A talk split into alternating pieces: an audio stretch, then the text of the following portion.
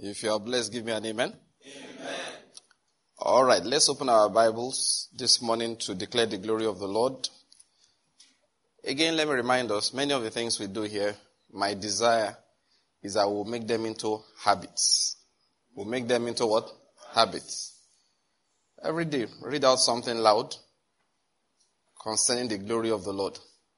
The Lord is good. Let's do First Samuel chapter 2 We'll read about nine verses from verse 2. 1 Samuel, like some will say it, chapter 2. This was Hannah with the Spirit of God upon her, giving praise to the Lord. We used to sing one song those days. There is none holy like the Lord.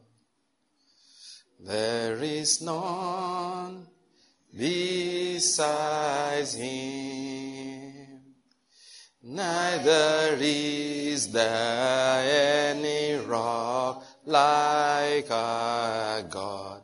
There is none holy as the Lord, as the Lord. There is none holy as the Lord. There is none besides him, neither is there any rock like our God. There is none the Lord. Hallelujah. This is where it was taken from. Can we read it together, therefore? From verse 2, 1 to let's go. There is none holy like the Lord. Indeed, there is no one besides you, nor is there any rock like our God. Boast no more so very proudly. Do not let arrogance come out of your mouth, for the Lord is a God of knowledge, and with him actions are weighed. The bows of the mighty are shattered, but the feeble gird on strength. Those who were full hired themselves out for bread, but those who were hungry ceased to hunger. Even the barren gives birth to seven, but he who, she who has many children languishes. The Lord kills and makes alive. He brings down to Sheol and raises up. The Lord makes power and rich. He brings low, he also exalts. He raises the poor from the dust. He lifts the needy from the ash heap to make them sit with nobles and inherit a seat of honor. For the pillars of the earth are the Lord's, and he set the earth on them. He gives the feet of his godly ones, but the wicked ones are silenced in darkness. But not by might shall a man prevail. Those who contend with the Lord will be shattered. Against them he will thunder in the heavens. The Lord will judge the ends of the earth. He will give strength to his king and will exalt the horn of his anointed. Amen. amen. I said amen. amen. Let's read that again. He said, Those who contend with the Lord will be shattered. Say amen to that. Amen. Let's read that again. Everybody read together. I want to let's go. Those who contend with the Lord will be shattered. Again. Those who contend with the Lord will be shattered. Go on. Against them he will thunder in the heavens. The Lord will judge the ends of the earth, and he will give strength to his king, and will exalt the horn of his anointed. Heavenly Father, we give you praise this morning. This morning again, we have come because we know who you are. Thank you for making us know who you are. Lord Jesus, we've come to worship you. We've come to lay our lives down before you. Thank you for making us know who you are. Our Savior, our Redeemer, our coming King. We give you praise. From you this morning, Heavenly Father, we receive insight. We open our hearts to receive understanding. Amen. We open our hearts to receive divine wisdom. Amen. Therefore, we declare as follows that the Lord has given me the spirit of wisdom and revelation in the knowledge of Him, and I'm being filled with the knowledge of His will in all spiritual wisdom and understanding as a result of this, I'm walking in a manner worthy of the Lord. I'm pleasing him in all respects. I'm bearing fruit in every good work, and I'm increasing in the knowledge of God. Now again, I incline my ears to his word. His word is entering my heart. It is giving me light and direction. It is healing me in every area, and it's making me more and more like the Lord Jesus. In the name of Jesus Christ. Amen. I said amen. All right, the Lord is good. Let's take our seats. Once again, good morning, everybody. All right, let's start from 1 Peter chapter 1. 1 Peter chapter 1, the first epistle, around verse 13. Just want to have a lengthy read, like um, David Pawson will say, that likes reading the Bible plenty at the beginning of his teachings. You know why? He so that if he doesn't say any other thing, you will have been blessed. and, that, and before he spoils everything, let him give you the pure word of God. That, that way, nothing, not too many things can go wrong. so let me follow that spirit this morning and read quite a lengthy portion. Right from verse 13 all the way to verse 23. Said, therefore, prepare your minds for action. Keep sober in spirit.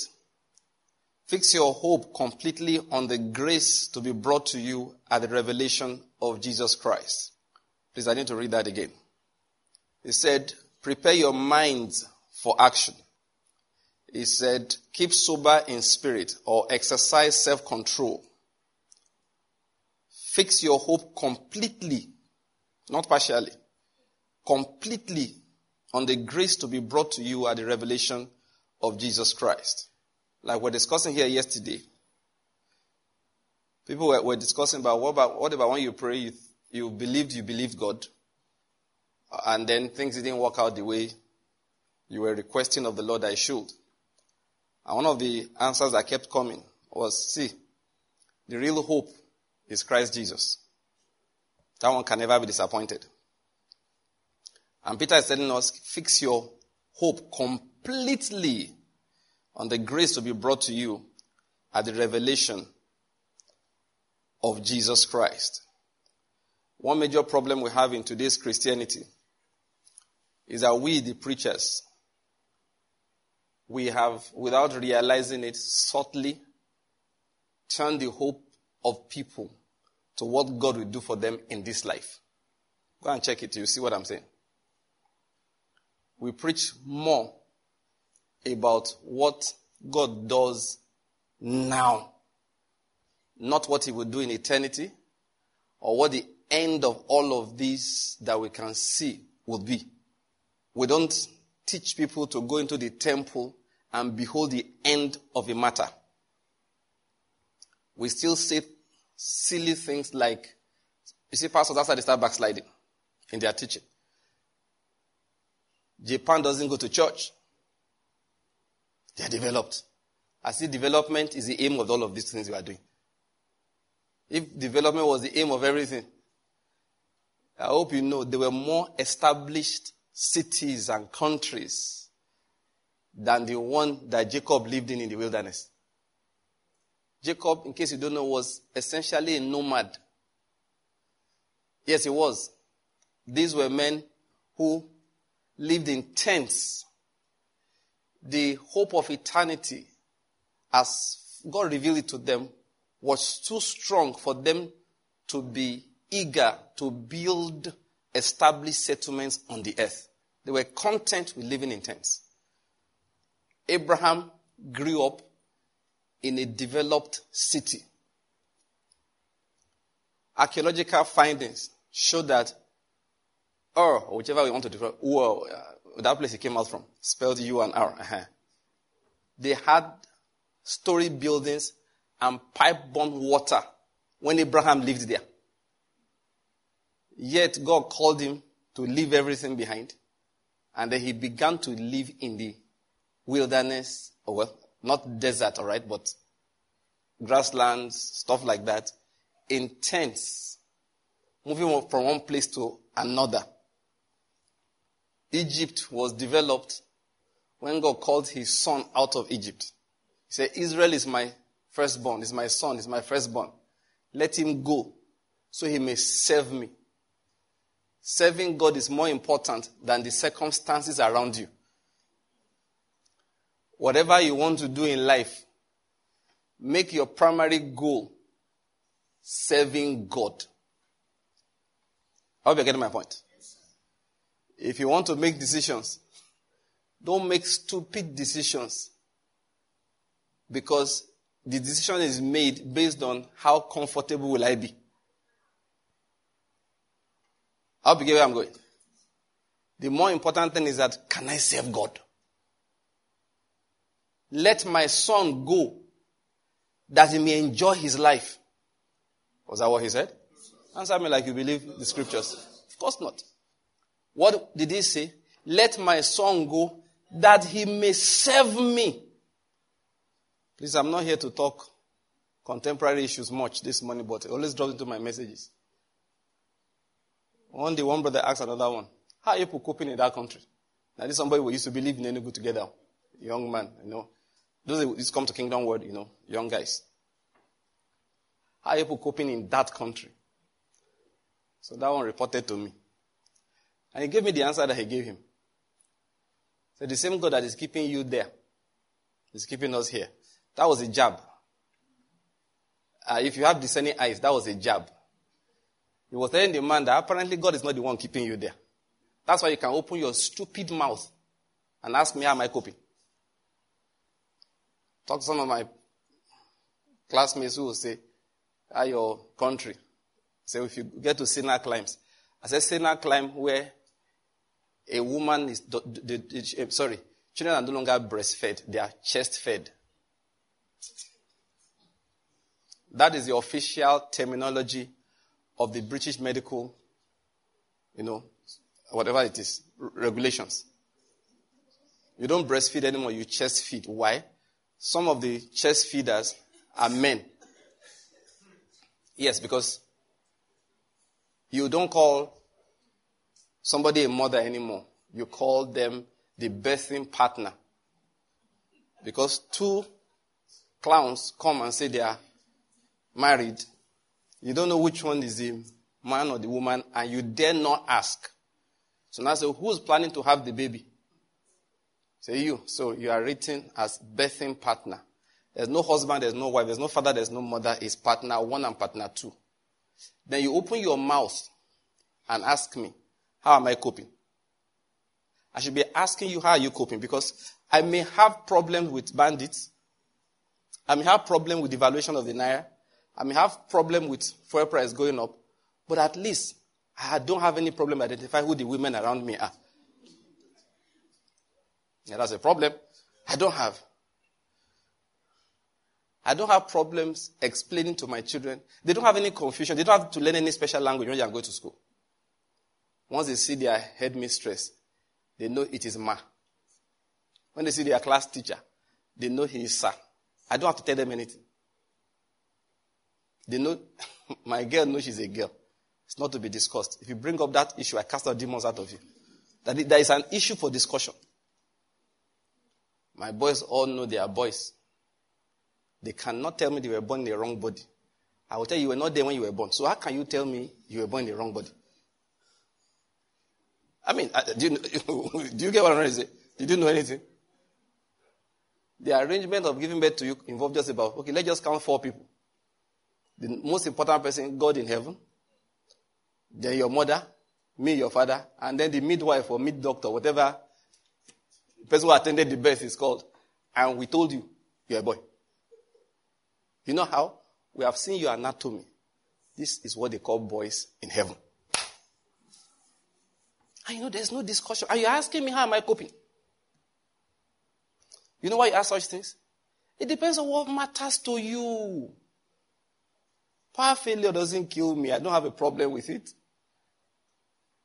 God will give me battery for my inverter and give me solar panel if necessary, or give me fuel for the generator, or carburetor to make it gas. One way or the other, we keep trucking. Please go and read my little sermon, keep trucking. So please, nobody should come and tell me nonsense talk. Ask yourself, how am I serving God? That's what I'm saying. Ask yourself, how am I serving God? Let my son go that he may serve me. Sometimes God has found it wise. In his wisdom, he says, Abraham, go and serve me in the wilderness. He says to John, go and serve me in the wilderness, that is modern wilderness of that time when they already had developed cities. You leave the center of the cities, go and serve me in the wilderness. And John went there, and everybody went to look for him. And he preached to them, repent for the kingdom of God is at hand. And he gave them a baptism of repentance for the forgiveness of sins. And rich men came for baptism. Yet, John did not change his clothing. He did not agree for anybody to dress him up. I don't think he had the best of hygienes. Are you getting my point? He wasn't using any Dior perfume. Yet, everybody and kings felt threatened by his words. Everybody went to meet him in the wilderness where he was serving God. I'm not saying you must go to the wilderness. Because Jesus came, he sojourned in the wilderness for a short while, personal retreat.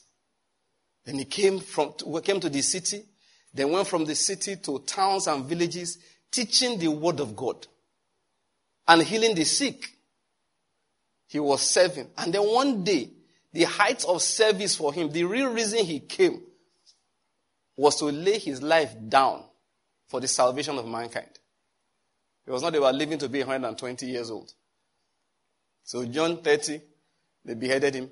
Jesus 33, thereabout, they took him to the cross and crucified him. And he pleased the Father. Ask yourself when you are making decisions, how am I serving? How am I going to serve? Don't forget that too. Every decision. Is it work? Getting employment? Think about it. Is it getting married? Think about it.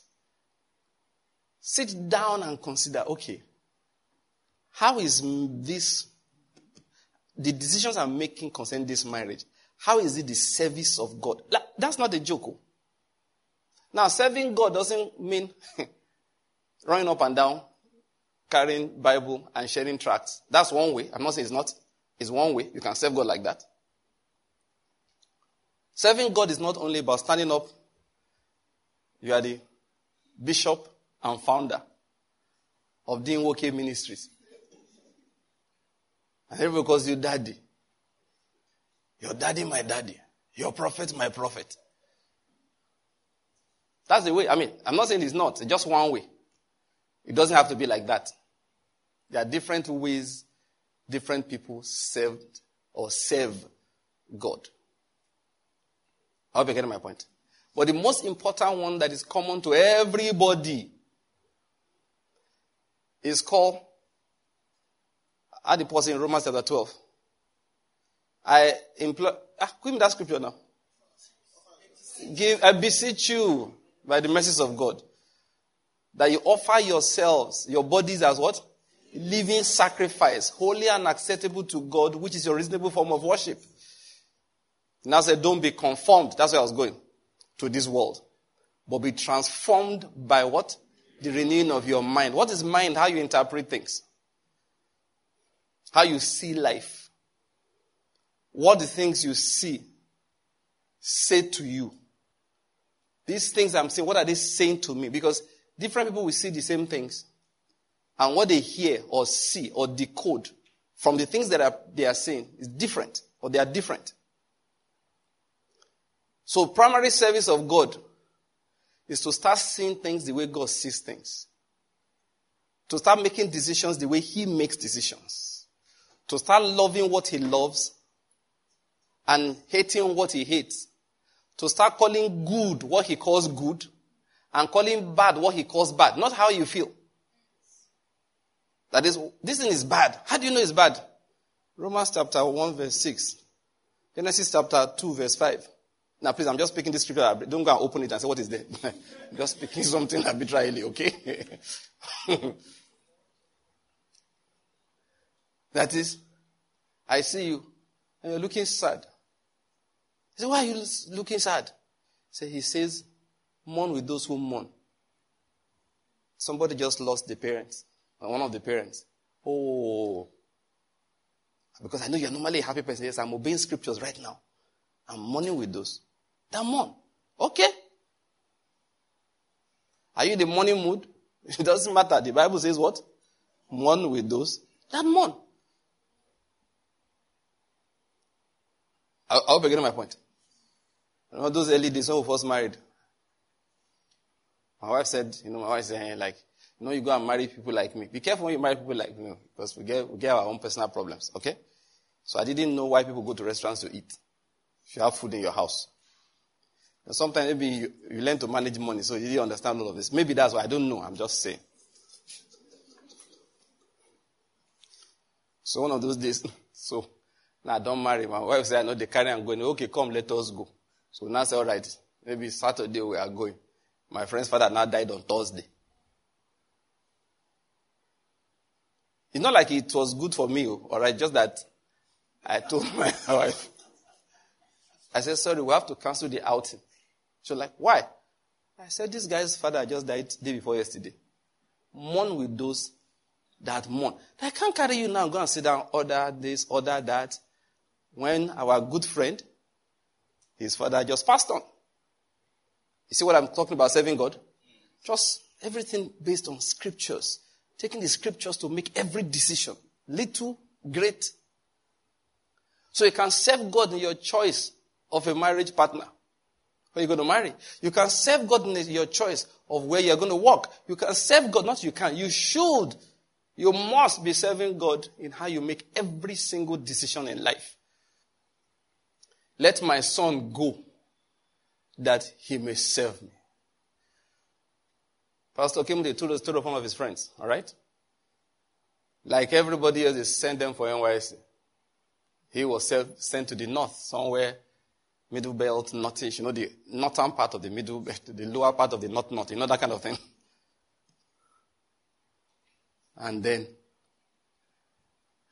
he served in a village, well, a rural, a bit of a rural area, one of those local governments, you know, inside, inside, high mountain bush. And he now heard the call of God. Normally when you finish serving, what do you do? You bolt, at least. You have done the one year that they said is compulsory. You bolt back to where the civilization. Like people will say to Pastor Corey once in a while, Are you still in Sokoto?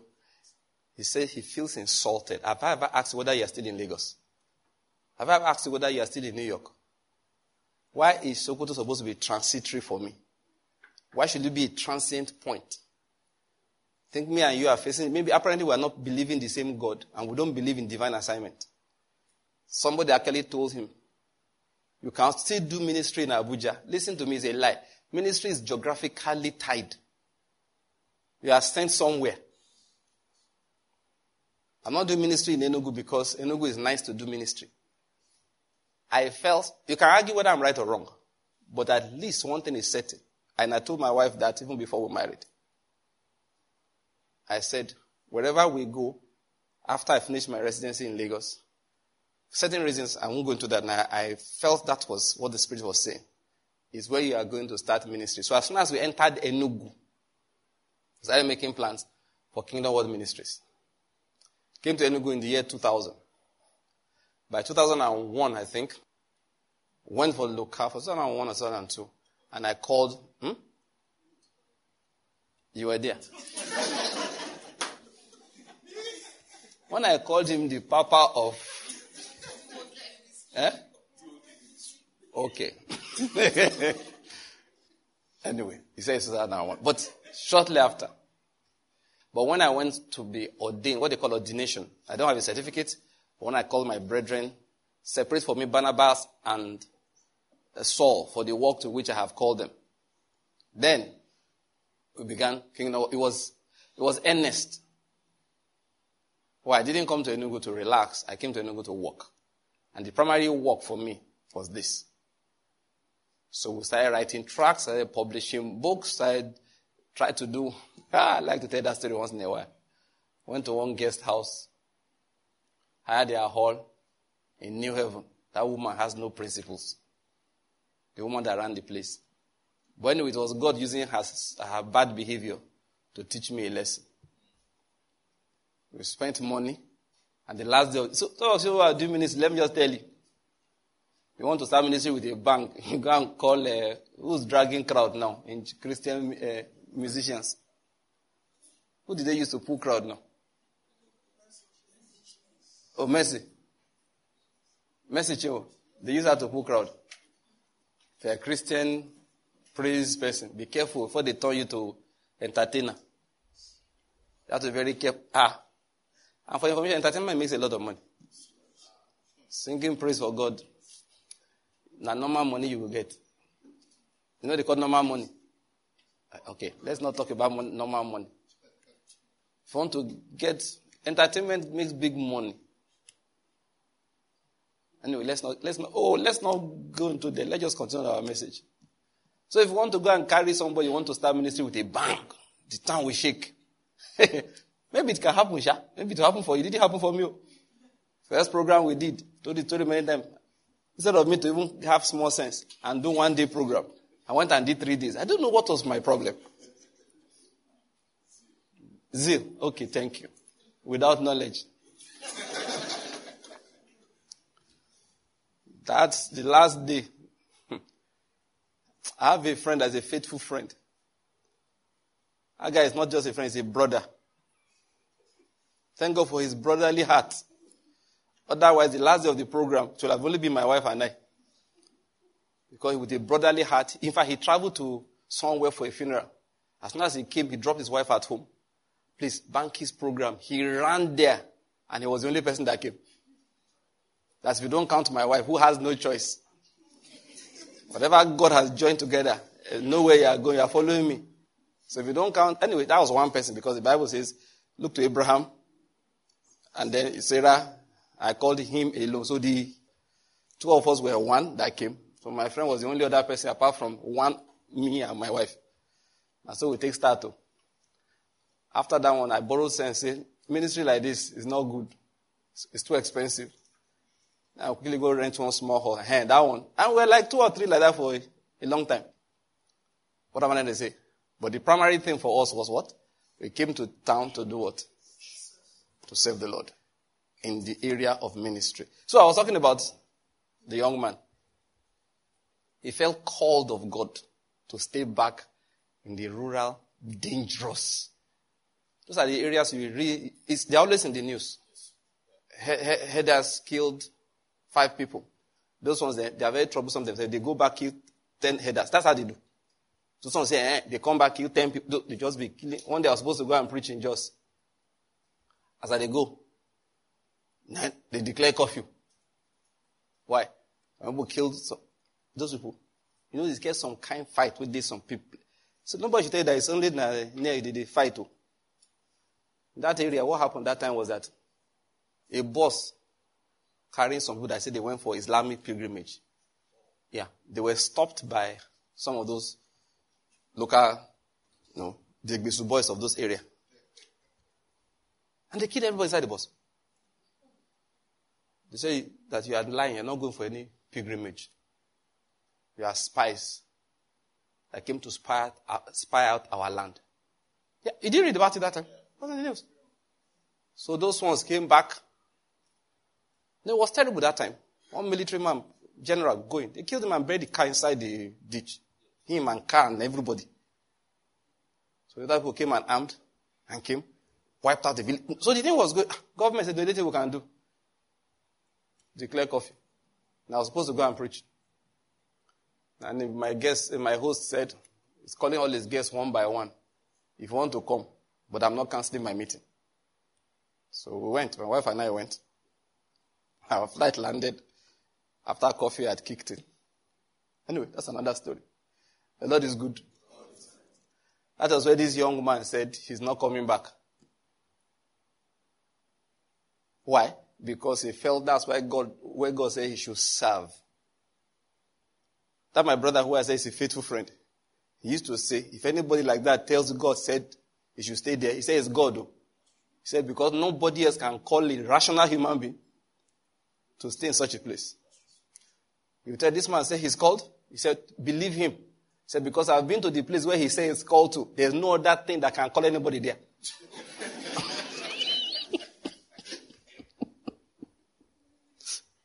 the Lord is good. But what is the emphasis? The man said, I must serve. God called me to do what? To serve. When we are making choices, that's the point I'm making. Everything must be made, every choice must be made to please God. That's how you serve. Not to please yourself. Can I say something? Because you see, Christians sometimes, I've seen it a lot of times. There's something that um, Chooks told me one time, which I keep quoting once in a while. I finished preaching some things, and then he came and met me. He said, Pastor, these things you are saying. He said, Thank you very much. Oh. He said, We never did them before. Because I was saying something people should do. He said, Not because we were wicked. He said, But because we did not know. Did you hear that? He said, We're not doing them, not because we're wicked. He said, We didn't know. I never forgot that statement.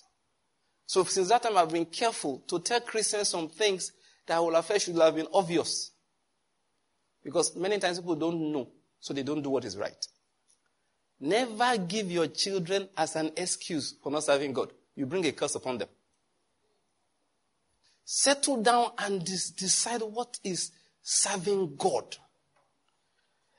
Everything in your life must be circumcised. Otherwise, you die. Did you hear what I said? God looked at eh, Moses. Like after commissioning him to ministry, he came to destroy him. Why? He didn't circumcise his son. Someone talking about learning from Moses that time, I explained it. Go and check that series, learning from Moses. I can't remember the very one, but if you go through it, in fact, listen to all of them.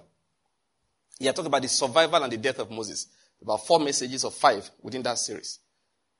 I explained it.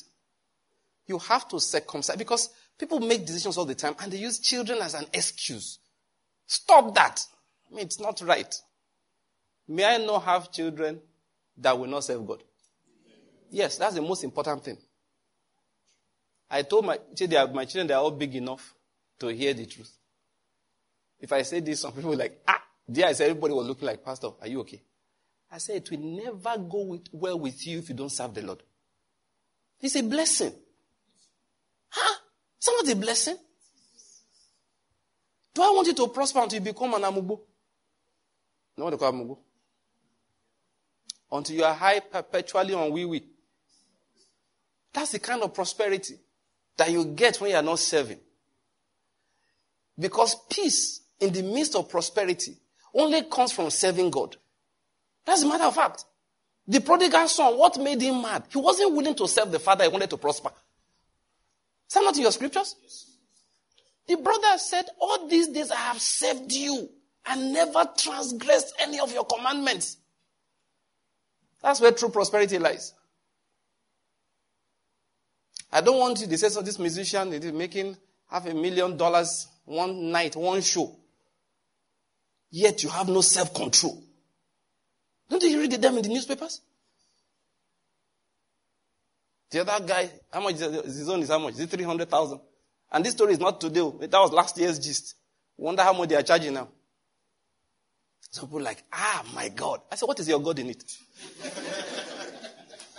as far as the Bible is concerned, that money without self-control is poverty.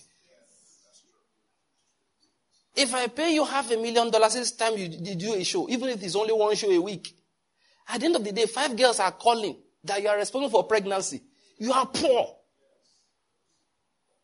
The Bible says, better is he that rules his spirit than one that takes a city. If you cannot rule your spirit, it doesn't matter how much money you earn. In case you do not know, the two face of those days the Kizz Daniel of those days was Chris Okotie. He was even younger than them. He was still a student in University of Nigeria Enugu campus here, flying for lectures. Yeah. Then get up back to Lagos for sure. lived in federal palace. It's like staying in Nicon Hilton perpetually. He said, but what people did not know is that at night, the greatest desire of his heart would be to open the window of his suite on the top floor of the hotel in Ikoyi or in Lagos, Desha, and jump out. That for him, this is life. Let me jump out and die. Yet every time he comes, everybody is jumping. Girls are wanting to touch him. Guys are smiling. They are taking selfie with him. There was no selfie those days anyway, but you know what I'm trying to say. Everybody was. What they did not know, many of them, the only reason why they like to come for the show is the only place where you have some peace. Once the quietness returns, the devils come.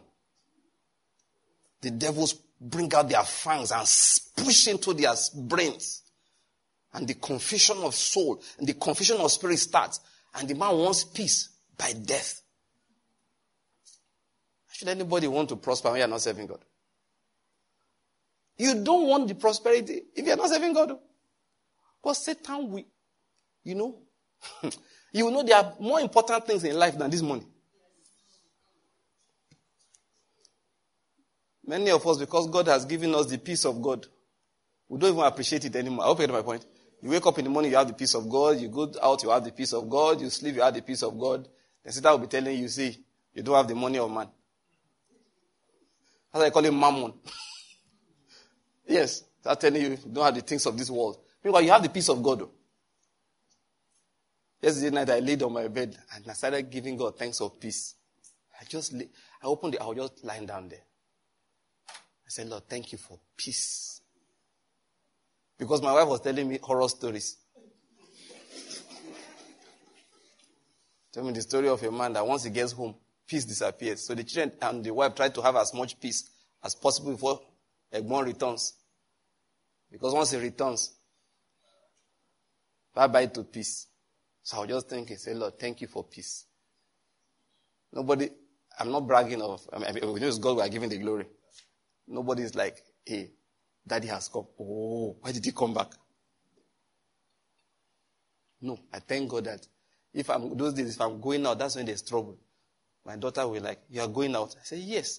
Why? Ah, what do you mean why? So you thought I would stay at home because you're on holiday? Want yourself home. what am I trying to say? Many of us, God has given us the peace that passes all understanding. And Satan is now coming to steal it by telling you you don't have the money that makes you important in this life. My emphasis on serving. One way you serve God all the time, I hope you're getting my point, is by making choices with the knowledge of His precepts and the things that please Him in everything, including the food you eat in the people you relate with, where you go, where you don't go. Somebody shared a tweet with us yesterday. I had a good laugh. He said, please laugh. Somebody said, how, how much have you saved this year? And somebody replied, they said, I am saved. That's what matters.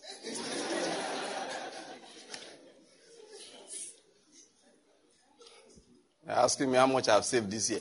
When Jesus expressly said, don't lay up treasure on the earth. Nonsense. People have called, disobedience to God has been called wise planning. Because this thing you are doing, I told you not to do it. Too. He said, Lord, this is wise planning. He said, God, you know, you said those things in Jerusalem. You've never lived in Enugu. That's not simple reason. He said, Paul said, be careful for nothing because he never lived in Nigeria. He only lived under Roman oppression. That's all. He didn't live in Nigeria. He only lived under Roman oppression. Small. We get up in the morning, we, we arrange how to disobey God. And we, re- you see, that's why God's, listen. To God, the name you call something is very important. Now, let me say this again. No, let me even withdraw to God. The way God designed this life, the name you call something is important. It's very crucial. Because the name you call it decides your attitude towards it. And the people of this world, they know. Satan knows. So that's why he dropped the word homosexual and changed it to gay. It's deliberate. It's not an accident, it's deliberate.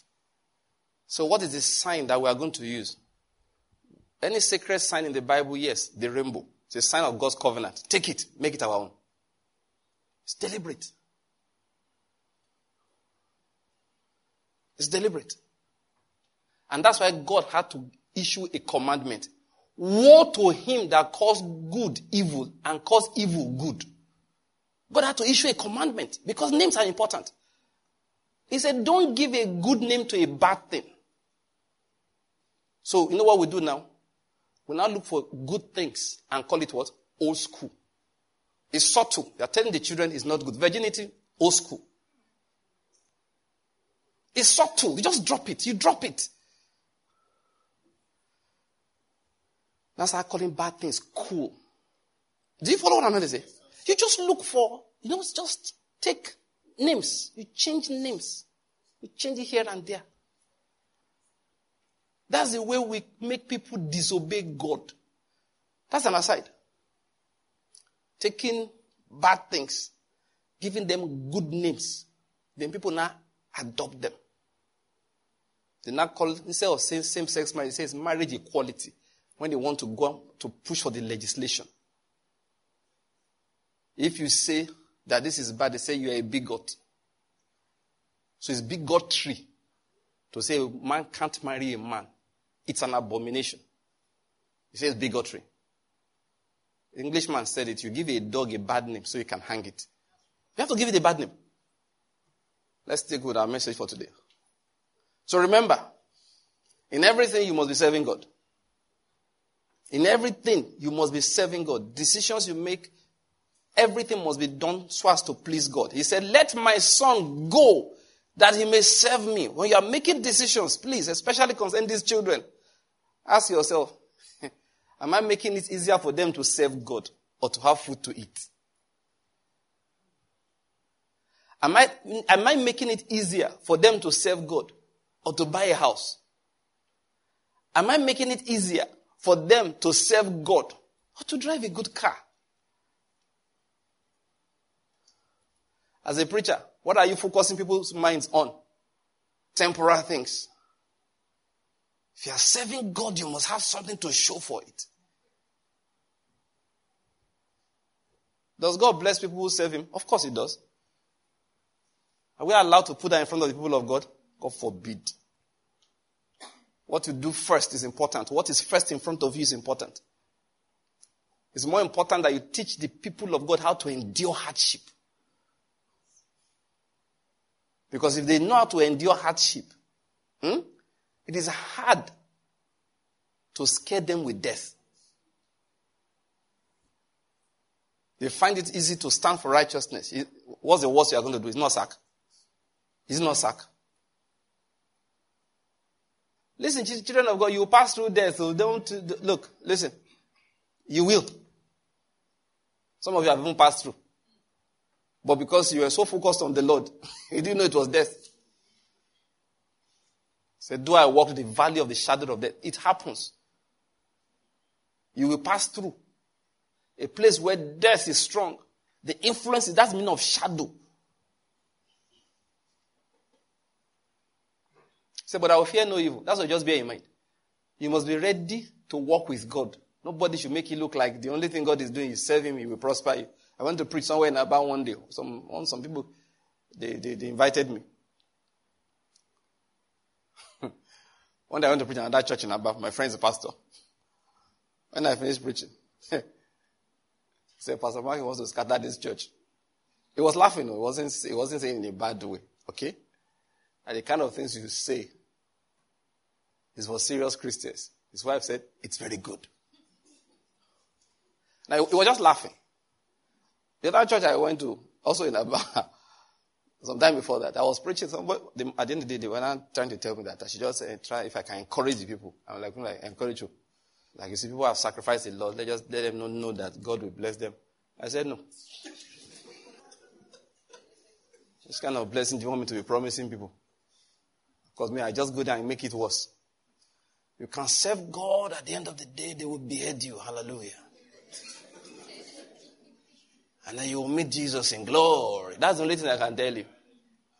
Was, no, what, I'm not allowed to offer you any other thing. See, when you've gotten to that point in life, that is when God can tr- entrust you with anything. Jesus had the largest church, largest congregation, everybody following him. He said, It won't change what I'm preaching. So one day he preached something, everybody ran away. He said, Good. Some of us, pastors, lie, lie. I've seen pastors fidget when people are telling the truth on their pulpit. Because geez, people will go away, they won't come again. The pastor is uneasy. Why? A man is preaching the simple truth of God. Yet, it's like, the congregation will go down in number. Look, pastors, I've been telling you. You see, let me just say something. There's something one pastor said that whatever you compromise to get, you'll eventually lose. Better preach the truth. Let the church shrink in number now. So you know those who are really following God. Not that you are, you are, some people are pastoring sheep, goats, and wolves. All of them put together. And they are happy. Why? The number is plenty. And those wolves can give.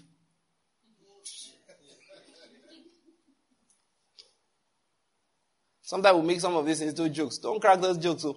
I've used to laugh at them. I don't laugh. In fact, no, different than when I used to laugh. I just used to laugh in a funny way. Now, what kind of funny joke is this one?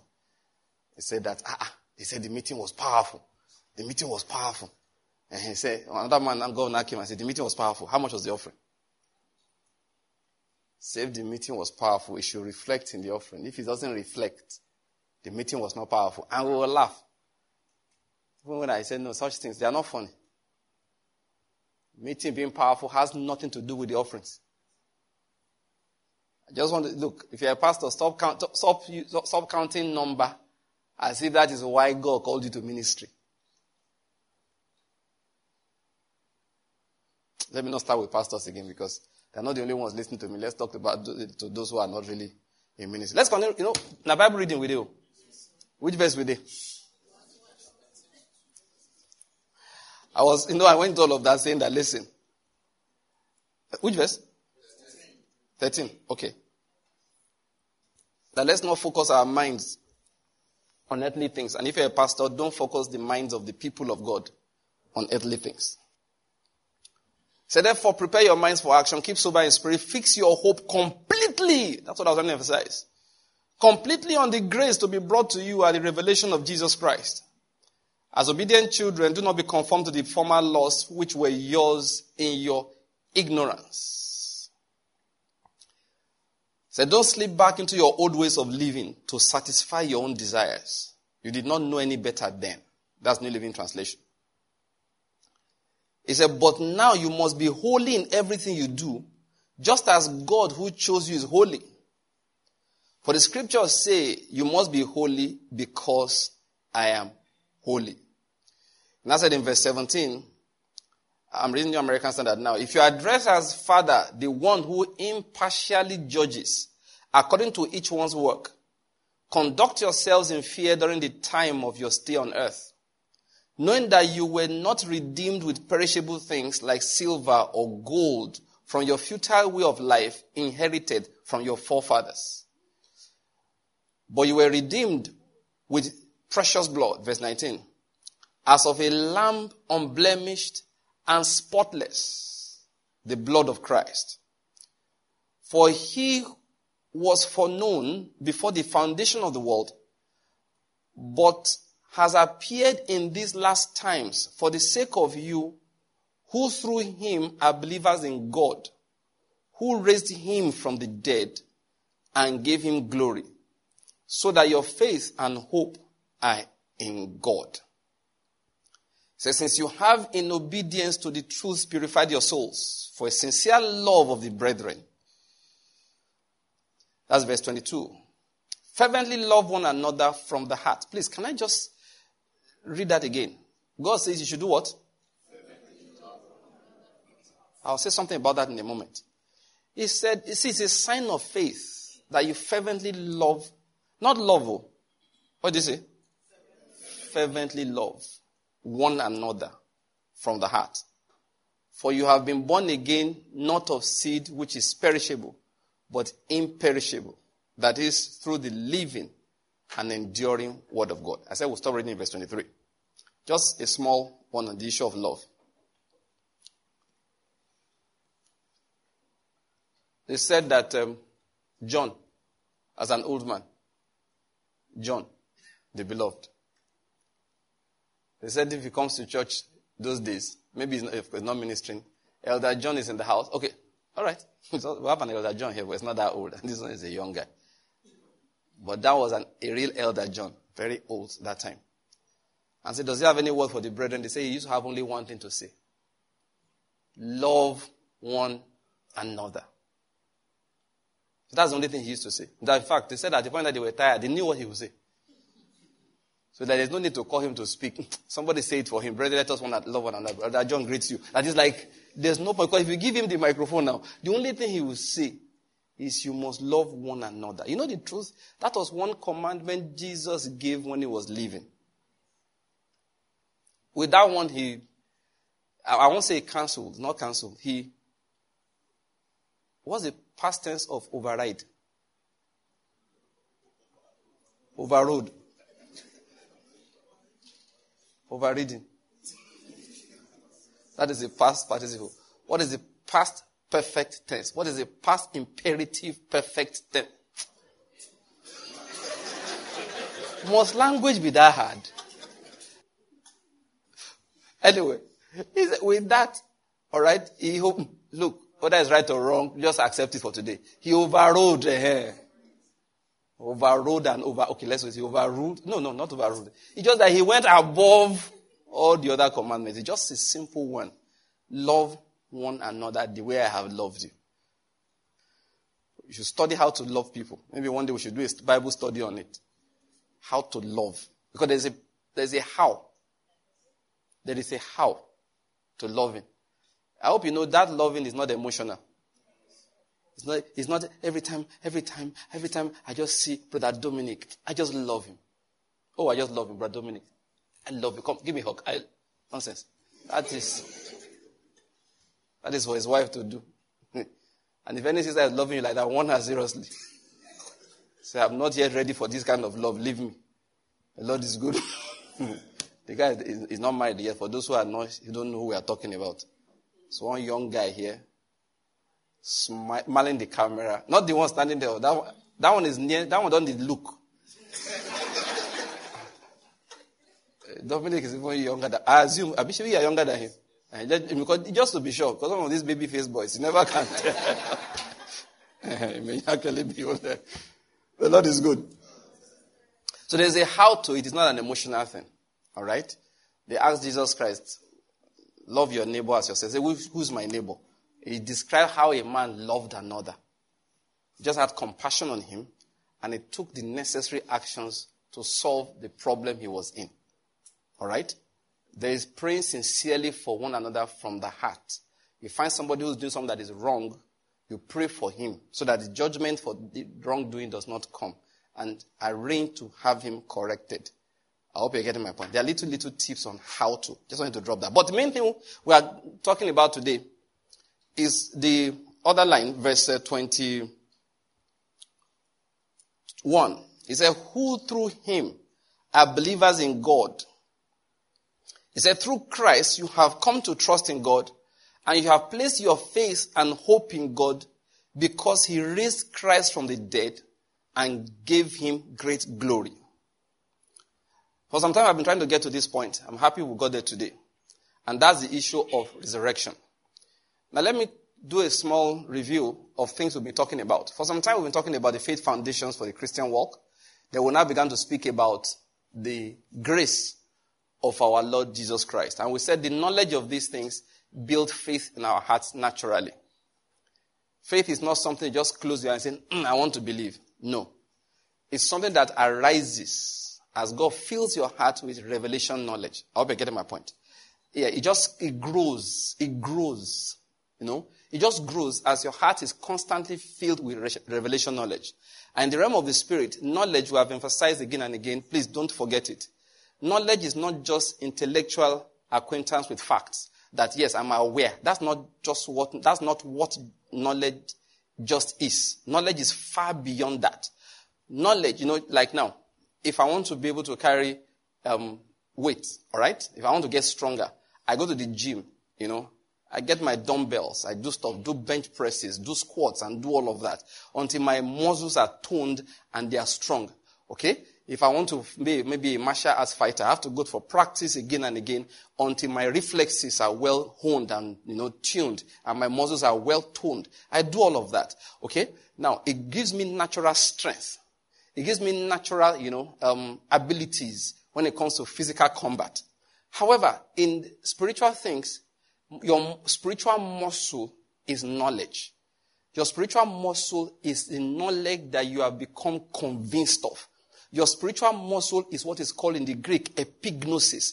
Things that you know like you know like you know. And you are not mistaken in any way. So if you want to build your strength spiritually, okay, what you do is acquire knowledge. Now, knowledge comes in different ways. There's the simple initial, you know, just imbibing of letters, of, you know, things that you can just read. But then they need to be drilled into you. And many times what God uses to drill those things into you is experience. I hope you get my point. It is not the experience that's God's issue, but the thing that it will teach. The things that it will teach. So Abraham will call upon the name of the Lord. Why? Because he saw God deliver him. God will deliver Abraham that he will learn certain truths about who God is. I hope you're getting my point. Now, you know, we've talked about this again and again. Abraham did not, God didn't expect Abraham, call Abraham today, give him Isaac tomorrow, then sacrifice Isaac after five years. No. God took Abraham, he began to talk to him, and allowed the words that he gave to Abraham to cook, to incubate, to become real in the life of Abraham. 25 years after he called him out of his settled in life, he gave him Isaac. Not because God needs 25 years to produce Isaac, he could have done that overnight. But he needed Abraham to be built to a place where his faith could receive Isaac. And very importantly, the faith of Sarah had to be built at the same time to receive Isaac. But that's not where God was going. That's the initial thing. And I want you to bear it in mind. The coming of the Lord Jesus Christ, okay, was not the main thing. All right? Is, the virgin birth is not a hard thing, really, for God to do. All right? You'll see as we go on. There was something else going on further down, which was the resurrection. We'll talk about that. That's what we're going. That's the main thing actually for today. Just talk about Abraham briefly. Where God really was going with Abraham was that Abraham will get to a point where he will willingly, by faith, sacrifice Isaac. And God trained him for another 30 something years, at least 35 years. Added to 25 years, more than 60. If I go by the Jewish rabbi's tradition to be 62 years, that God trained this man until he, listen to this, oh, until he knew God so well, he could, on the instruction of God, with a previous promise, he could be willing to sacrifice his only son, whom he loves, Isaac, and burn him up, burn him up as a burnt offering. Please, you don't get it. He was not supposed to sacrifice Isaac and when Jesus Christ will walk in after four days and say, Isaac, come forth. No. He was supposed to sacrifice Isaac and burn the wood on which Isaac was lying down until Isaac will have turned to ashes. So that even if Jesus Christ came, you wouldn't, you wouldn't know where to find him. You know, when Jesus came to raise Lazarus, what's the first thing he asked? Where did you lay him? So I say, where did you lay Isaac? Say, which one? Do you get my point? Yes, that, that was the aim. Yet Abraham had developed to a point. He knew God so much, he knew that wouldn't be a problem. And you're like, ha, how? Let me just put it like this. You wouldn't know how until you go through, through the same years of training, communicating with the Lord, giving you deliverances that nobody thought was possible, rejuvenating the body of a 90 year old woman, taking care of Ishmael for you in the wilderness? There, there are things God will have done in your life. That anything they say about him, you believe. Like I say, you know, I say humorously. And we say the virgin birth is not possible. I said, see, to me that's not hard. If you can raise Lazarus from the dead, hmm? and you say you were pollinated, anther and stigma, and that's where you came from. I said, I will believe you. So all this one you're telling me virgin is not possible. Me, I don't have time for that argument. Did he raise Lazarus or he did not? If he did, anything is possible. You are getting what I'm saying? If he did, anything is possible. You can't come and tell me this one is Look, it is possible. There's a way God worked with Abraham until Abraham knew God so much. If God had said to him, when you finish uh, killing Isaac, you stab yourself in the heart, the guy would have done it. He would have done it. He, I'm talking about knowledge. How faith. So two things. One, you, you imbibe the words, you imbibe the letters. Then God, by His Spirit, opens revelation from those things for you. And many times He passes you through experiences to drill them in. When He has drilled them in, James said, You'll be perfect and entire, lacking in nothing. That's what knowledge does. And so that's why we've been going over, over this again and again. Now we're talking about the grace of the Lord Jesus. What exactly did God do in Christ Jesus for us? We've been talking about that. We've talked about identification. We've talked about substitution.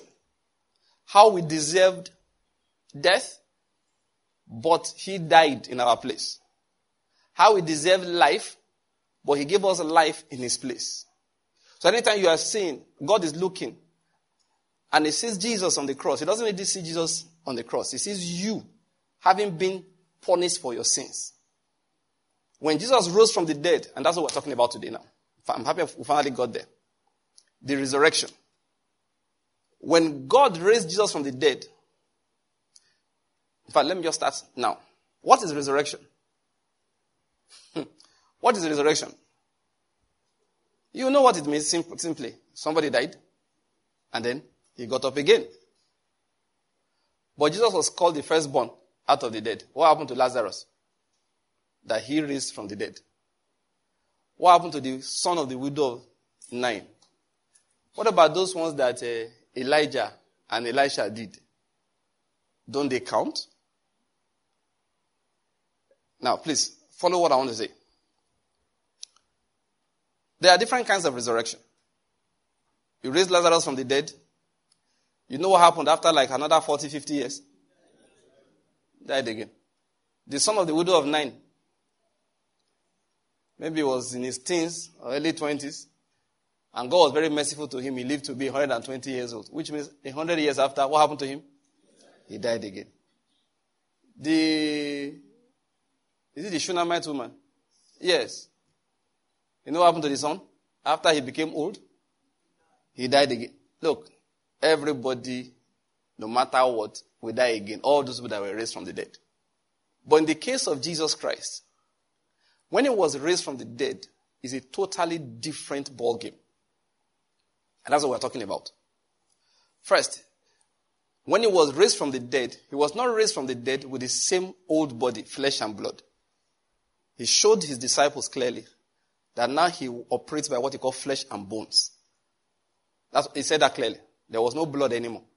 It's a different body. It's a resurrection body, which nobody else had before him. The life just, it was like they just woke up. As if they fell asleep. Somebody woke them up. That's all that happened. Even Lazarus that was in the advanced stages of decomposition is still the same thing. That's all that God accomplished. But in the case of Jesus Christ, is a totally different thing. According to Paul, if you go and read that's First Corinthians chapter 15, it was sown, you know, a natural body. But when it came out, it was a spiritual body.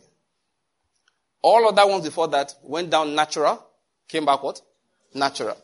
In the case of Jesus, is a different thing we are talking about here. He has a body now that operates a different frequency. Okay? But let's not sit on that body yet. Let's just talk about that raising from the dead. You know what I was thinking about it? Now, first, let me say this. What is the implication of the fact that Jesus rose up from the dead? First, I want to emphasize, all right, that after reading through the scriptures, I found out it is about the most important thing about the New Testament. Let me say that again. The resurrection of Jesus Christ is about the most important thing about Christianity. Interesting enough, It's not the virgin birth. Interesting enough, now this is surprise, it's not the death on the cross. Now, the death on the cross, you know, is very crucial because without the death, there will have no resurrection anyway. Except that without the resurrection, the death was useless. In fact, you know what it means? If there was no resurrection, the death failed. The death was not satisfactory. He did not pay fully. Behold the Lamb of God that wanted to take away the sins of the whole world but could not carry it. It was too heavy. I hope you're getting my point. That would have been the implication if he did not rise up from the dead. I hope you're getting my point. The resurrection is so important that if you don't believe it, you're not born again. You're not saved. It's given as a crucial criterion for your salvation. You must believe that God raised him from the dead. That's what Paul explained to us. And even where we read just now in this first Peter, you see that in verse 21. He said, through Christ you have come to trust in God and have placed your faith and hope in God because he raised Christ from the dead. I hope you're following my point. Let me tell you how important it is. In fact, maybe we should, we should go there. Acts chapter 1. After the death of Jesus Christ and his ascension to heaven, resurrection and ascension to heaven. Of course, you know the story. They had to find a replacement for Judas because they were supposed to be 12. And Judas had failed and he was gone. And Peter rose up and explained to the brethren. About 120 of them gathered and said that the Bible says his place another must take. His office somebody else must occupy. Now verse 21.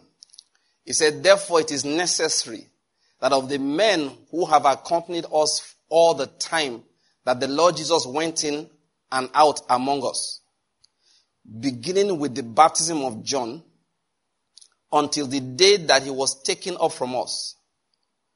One of these must become what? Read it out loud. A witness of his resurrection. Thank you.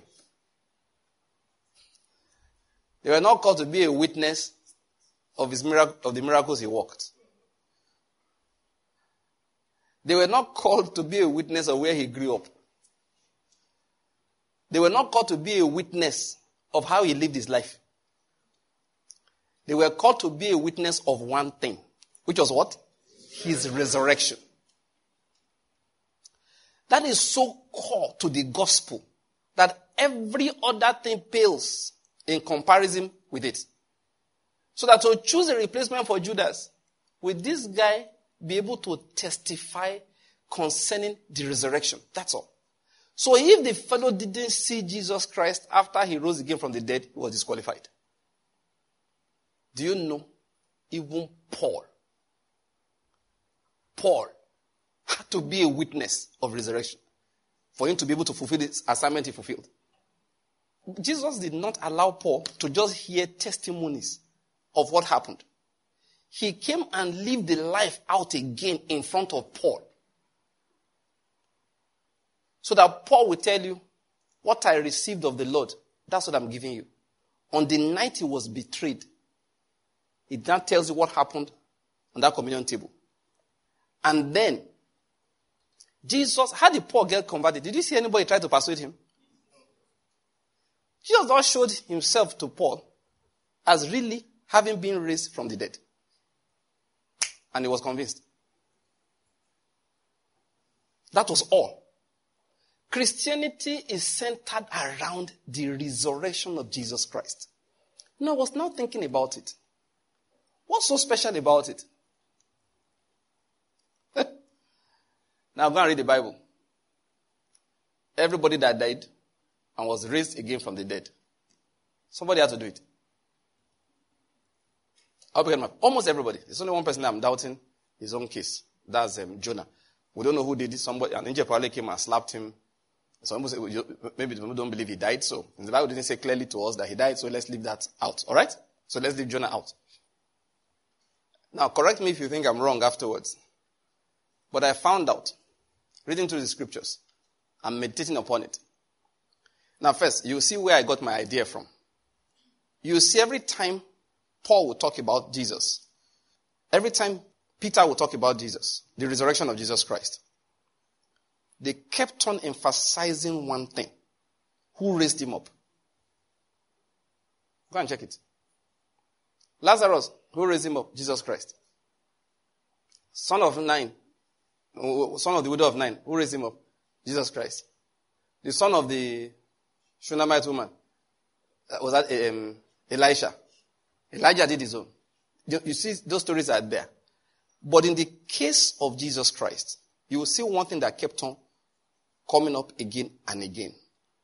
If you go and read Acts chapter 2, Peter was speaking. He said, God raised him up again. If you further down, he said, then, he said, this Jesus, God raised up again. Later on, in Acts chapter 10, you see, he said, God raised him up on the third day and granted that he become visible. Paul, again, when he was speaking in the synagogue in um, Antioch, that's Pisidian Antioch, he said it again that he raised up Jesus. He emphasized the fact that he raised him up from the dead. You can keep on going through scriptures.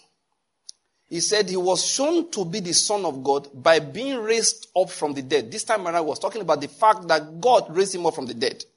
You continue reading and reading, you will see again and again that the emphasis was laid on the fact that God raised him from the dead. Ephesians, if I were going to read that earlier, but I didn't get to it. He said that, talking about the working of his power, he said, These are in accordance with the working of the strength of his might, which he brought about in Christ when he raised him from the dead and seated him at his right hand. Peter said the same thing. He spoke about the fact that God, in 1 Peter chapter 1, and around verse 21 that we just read, alright? He said, God raised him from the dead and gave him glory. You see through the scriptures again and again, they kept on emphasizing the fact that God raised him from the dead. You know, it didn't hit me until not too long ago. I just said, no, wait, wait, wait. I've been reading it just, he rose up, no, it's by, by the power of God, by the power of God. No. You know what I think? God didn't go around, the Father didn't go around doing many things. No. Most of the things he did, he left Jesus Christ to do. Creation. In all that discussion between Moses and God said it was Jesus talking to Moses. All right? I even believe. The Bible says, by him, all things were made. By who's that? When he used to come to the garden, you hear that God came to the garden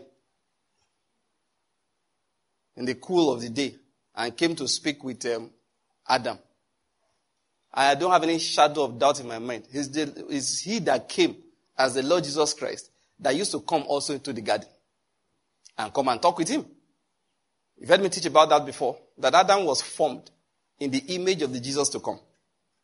Because the Father in heaven, he said, God is spirit. I'll be getting my point. So if you make him in the likeness of God, ah, who has eye in front? Ears on two sides. If you go and read the, the beings in heaven, in fact, you can't describe what the Father himself looks like. There's no point trying. Do you get my point? So the father himself really didn't go around doing many things. But after the son was sacrificed, he came, entered the tomb himself. That was why they kept on emphasizing God raised him from the dead. You know, the way Jesus called Lazarus back to life, the Father himself had to call the Lord Jesus back to life. He had never done anything like that. Never. Never. you, you don't get it? Never. That was why these men kept on shouting it. God raised him from the dead. They didn't just say he rose up again. You know, I told you the other day, some of these principles, all right, they're out there.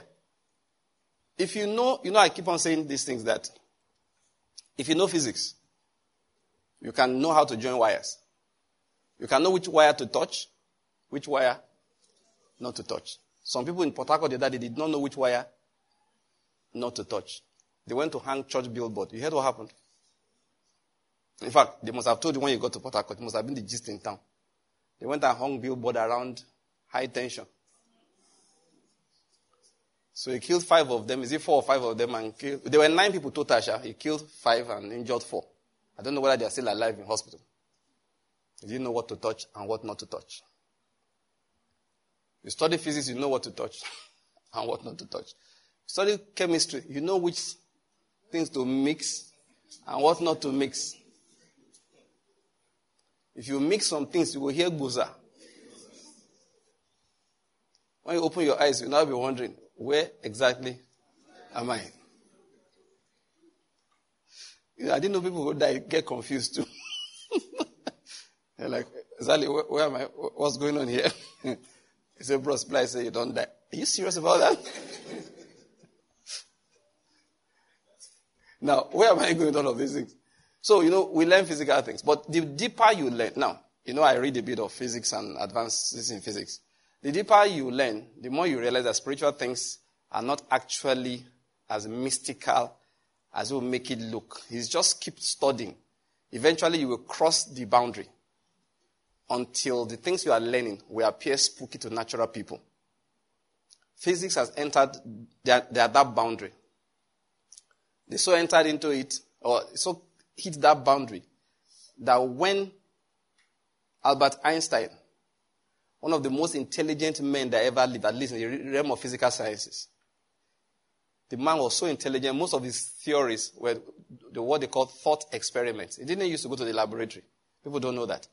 Albert Einstein just used to think. He would just sit down and imagine something. And while imagining it, he would start writing complex laws and equations. Some of them that will be proven 50 years later to be correct. Very intelligent. Yet, when they gave him the laws of quantum mechanics, he said, You are telling me things like this happen. He said, This is a spooky action from a distance. Spooky means that he was saying that this is spiritual. What they call quantum entanglement.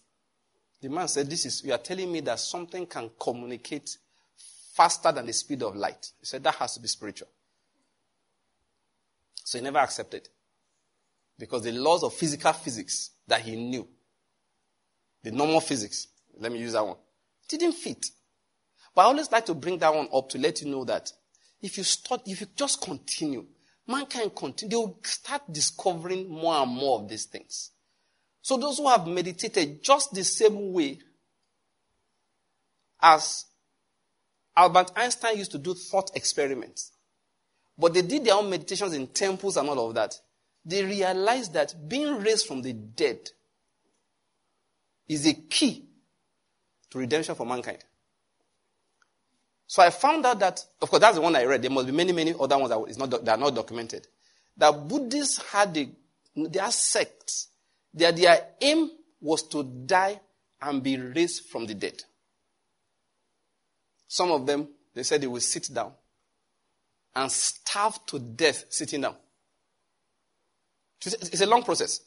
Years of meditating and all of that. Eventually, they go into that terminal process, sit down, meditate until it is believed that they've just died sitting down. You know the aim? Hoping to rise again and come and redeem mankind. The most dramatic one I read of, that one actually entered into his grave and asked to be shot inside. Years later, I don't know how many decades or hundreds of years later, they open it. You know what? He's still dead. All of them that went through that, all of them died. Some of them were believed to have taken poisonous brews from certain trees to kill them fast. The aim to get up again from the dead. And you know what? Not one of them rose again from the dead. All of them, according to the scriptures, saw corruption. Their bodies decayed. But why, when I read the story not too long ago, I, you know, it's, it hit me that I've been saying these things. That these spiritual things, they are laws in the air. There's those who study. Of course, that was incomplete study. What they should have done. Because they were not the only ones that studied it. Because I hope you know Buddhism as a religion is older than Christianity. I hope you're aware of that. Which means Hinduism is much older too. Because Hinduism was there before Buddhism came, essentially out of it, because the Buddha man was a Hindu that rejected the ways of Hinduism because he felt certain things were not in order. All right? So people had been meditating and seeing things. Now, if they are studied well, that's, what, that's why don't miss class. What did I say? Whatever you are studying, study it well. Not the miss class. It's like, you know, like Bible study. Some people will come late. They want to now be text. You don't know what you said before they came. Oh. You don't know be talking. When the person talking, they say, hey, bros, see? Before you came, we had gone over that one. If you are in school, you're a law student, go for every law class. Before you go and be filing useless petitions at tribunals and you know high courts. because when they were teaching law of tort, it didn't come. But you learned law of is it land law and all of that. You forgot the thoughting part of the law. I hope I'm not. Where's that baby lawyer? Some people they didn't learn, they didn't go to class well. If they had gone to class well, they would have known that they were not qualified. They will know the principle is there, but that I'm not qualified to die and rise again from the dead for the redemption of mankind. Why? I need redemption myself. But those who went to class well, they were also possibly Hindus or Buddhists, whatever it is. They went to class well. And they were doing the astrology well. And they were studying the stars well. And then one day revelation was given to them that a star will arise one day. You will follow the star. So wise men from the east, they saw the star of Jesus in Jerusalem, hanging somewhere, and they followed the star all the way to Bethlehem. You remember the story? They, they, they went for all their classes. They knew that they couldn't die for mankind. So they began to look forward to the Savior that would die for mankind. And when they came, they said, We have come to worship him. If you believe the account of Sadhu Selvaraj, the man came from India. I said, if you believe the account of Sadhu Selvaraj, that they actually came back years later. 30 something years later, one, I don't know how many of them came back to come and look for the Jesus. And that when he met Jesus, he worshiped him again. And Jesus gave him the power, like he gave to the disciples. He said, Behold, I give unto you power. You understand? And he told them to heal the sick, cleanse the lepers, and all of that. You know, remember that story in Luke chapter, is it 10? Yeah. He said also give that man power. And as the man was living, he was also doing mighty works like the other disciples. And then Peter and Co saw him and went and reported to Jesus. And said, we saw one man casting out demons and he's now amongst us. Sadhu said that was one of those men that came from the, now that's not Bible, it's his own story. Is it true? Well, let me say I like the story. It's a nice theory. But these are people, at least we have this one in scriptures, men who studied well. They were not Jews, but they were spiritual people. And when they studied the advanced laws of life, they knew that mankind needed a savior. And they also understood, I believe, that the savior will come and die and rise again from the dead. Why do I say that? Because I've seen other people, Buddhists who were doing it, who believed it, but they did not finish their lectures well. So they did not know they were not qualified. So as each one died, their unholy bodies saw corruption. Bible says you will not let your holy ones do what? See corruption. None of them was holy enough. They thought they could achieve that holiness by meditation and all of that. But they died, they saw corruption. But in the case of Jesus, this was what the Bible says. Let's open to the book of Romans, chapter 1. Romans chapter 1. See, what am I emphasizing? Resurrection is central to Christianity. Anyone who does not believe in resurrection, the resurrection of the dead, that means he doesn't believe in the resurrection of Christ Jesus. Paul said, is of all men what? Most miserable. Most miserable. No matter the righteous and holy life the individual tries to live on this earth, is going to come to nothing. It's going to come to nothing. The most important thing that God ever did in this our existence, if you don't believe in it, you are not worthy to be called a child of God. Having studied through the scriptures, I found that this is the most, this is singular most important thing that he ever did. I believe one way or the other, he walked into the tomb himself. Jesus said, Lazarus, come forth. This one, the father said, My son, arise.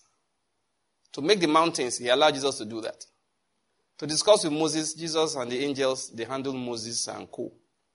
And you can see that if you read Hebrews chapter 1. Alright? So this law was delivered through the agency of angels. The son took over everything when he came. Except that one day the son died. And Satan did not understand that the father would move. I don't know whether you're getting my point. He has never seen it happen. That was one thing he did not factor in. So that when Jesus died, they felt good. It's done. It is done. Now we have won.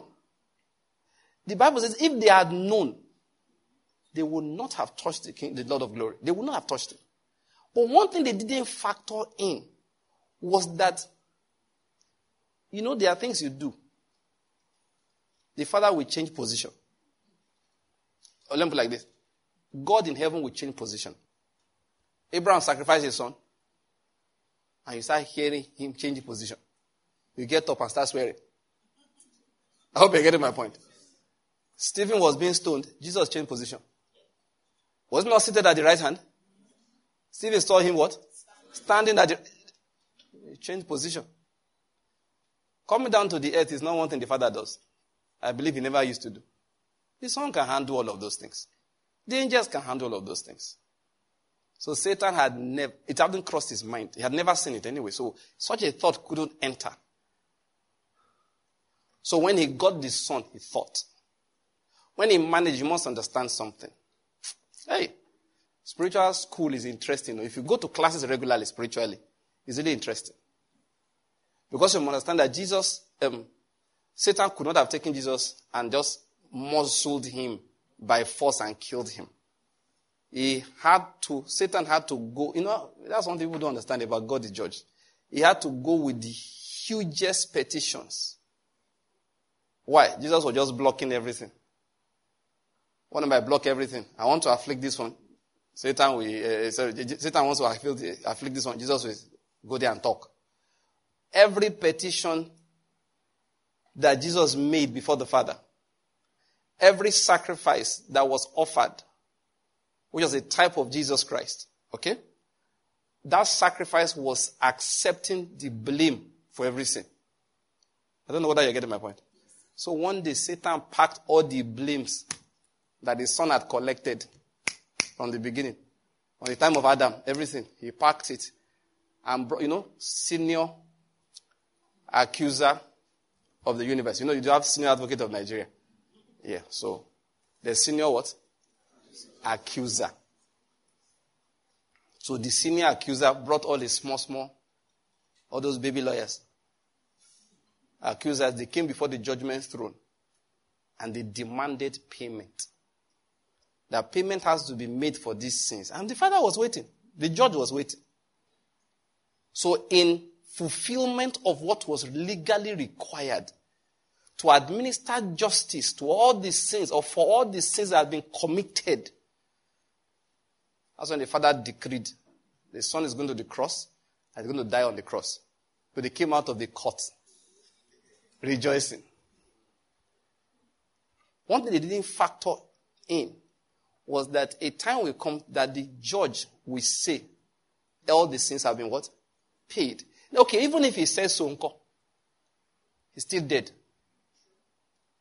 Because the father had never crossed that boundary to come. Satan did not factor it in. And then, after the father decided that everything has been paid, now hear what I'm saying. The father came down, in my opinion, for the first time ever the way Jesus looked at the widow, the son of the widow of Nain, and spoke to, touched the, this thing, uh, and then they stopped, and he told the young man to arise. The way he looked at Jairus' daughter, little girl, I say unto you, arise. The way he stood at the door of the tomb and called Lazarus back to life. Who will call him back to life? The father himself came and stood there and said, Son, arise. Satan said, What is going on here? Ah, the father said, That's one part of this thing you didn't know. How many of you ever watched Chinese films? You've learned everything. Then finally he entered your head because master is old. Or teacher, you know, a great teacher. You now come back. Your name is, uh, what's the name of that guy in uh, Kung Fu Panda? Oh. Hmm? No. Tai Lung, thank you. Tylon, Lung. Tai Lung had learned everything. What Tai Lung did not know that first time, if you will know the first time, was that what's the, the tortoise? Oogway. He didn't know that Oogway has certain things that Master Shifu did not know. As he charged, Oogway just touched, touching the palm, the guy was frozen. Touch, touch, touch, touch, the guy was frozen. I said, more. These people are spiritual. You think you have learned everything, but there are certain points that the teacher didn't teach you. I, was, I love Chinese films. Eh, I don't care whether they are fiction or whatever. I don't give a hoot. I just love the spirituality. I love the spirituality. One guy trained all these people, trained all of them in the fight. Chua, chua, chua, chua, chua, chua. So one day, they now turned against him. So at the end of the day, oh, of course, he took them down one by one. He now told one, the one, there was one girl, the one woman amongst them, and said, See, I taught you all the styles. I left one fourth inside that one. So as you were using it, I knew where you make the mistake. That's why I'm the boss. There are things that Satan does not know. Because I had the Bible said, if they had known, they didn't know too. They didn't know. That was one part of it that Satan didn't understand. That the father will dislodge himself, unsettle himself, come down to the earth, stand before that tomb, and speak the word of life back to the son. So that the son will rise again from the dead. Say if they had known, they would never have come to court that day. They would never have touched the Lord of glory. They would never have. I said we should read somewhere. To prove the point I'm making is there. Paul, a bond servant of Christ Jesus, called as an apostle, set apart for the gospel of God, which he promised beforehand through his prophets in the Holy Scriptures, concerning his son, who was born of a descendant of David according to the flesh, who was declared the Son of God with power by the resurrection from the dead according to the Spirit of holiness, Jesus Christ our Lord. What am I saying here? How did God say, This is my son? There are different times he spoke. On the earth, we heard it twice. This is my beloved son during baptism. Of course, the angel told us the first one. He said, That which will be born of you will be called what? The Son of the Most High. So the angel said that to Mary. Then the day came for baptism, the father sounded, they heard the clouds. This is my beloved son. Then went transfiguration. Peter and Co heard it. When the father finally declared it, it was how? By the resurrection from the dead. When the father came and personally said, Israel is my son. Let my son go. The father came this time around himself and said, This is my son. Death, let him go. The Bible says he was shown to be the son of God by the resurrection from the dead. Bear these things I've said in mind. Next point about it is that once he rose again from the dead, that was the beginning of a new creation. Did you hear what I said? That was why he was called the firstborn out of the dead. That's the beginning. See, there is no Christianity without the teaching or knowledge of resurrection. Talk to a man one day, he's a devout Catholic. We're just talking, he says some things. Ah, I looked at him, I said, hey, oh boy, I said, wait, let's get this clear. Let's get it clear.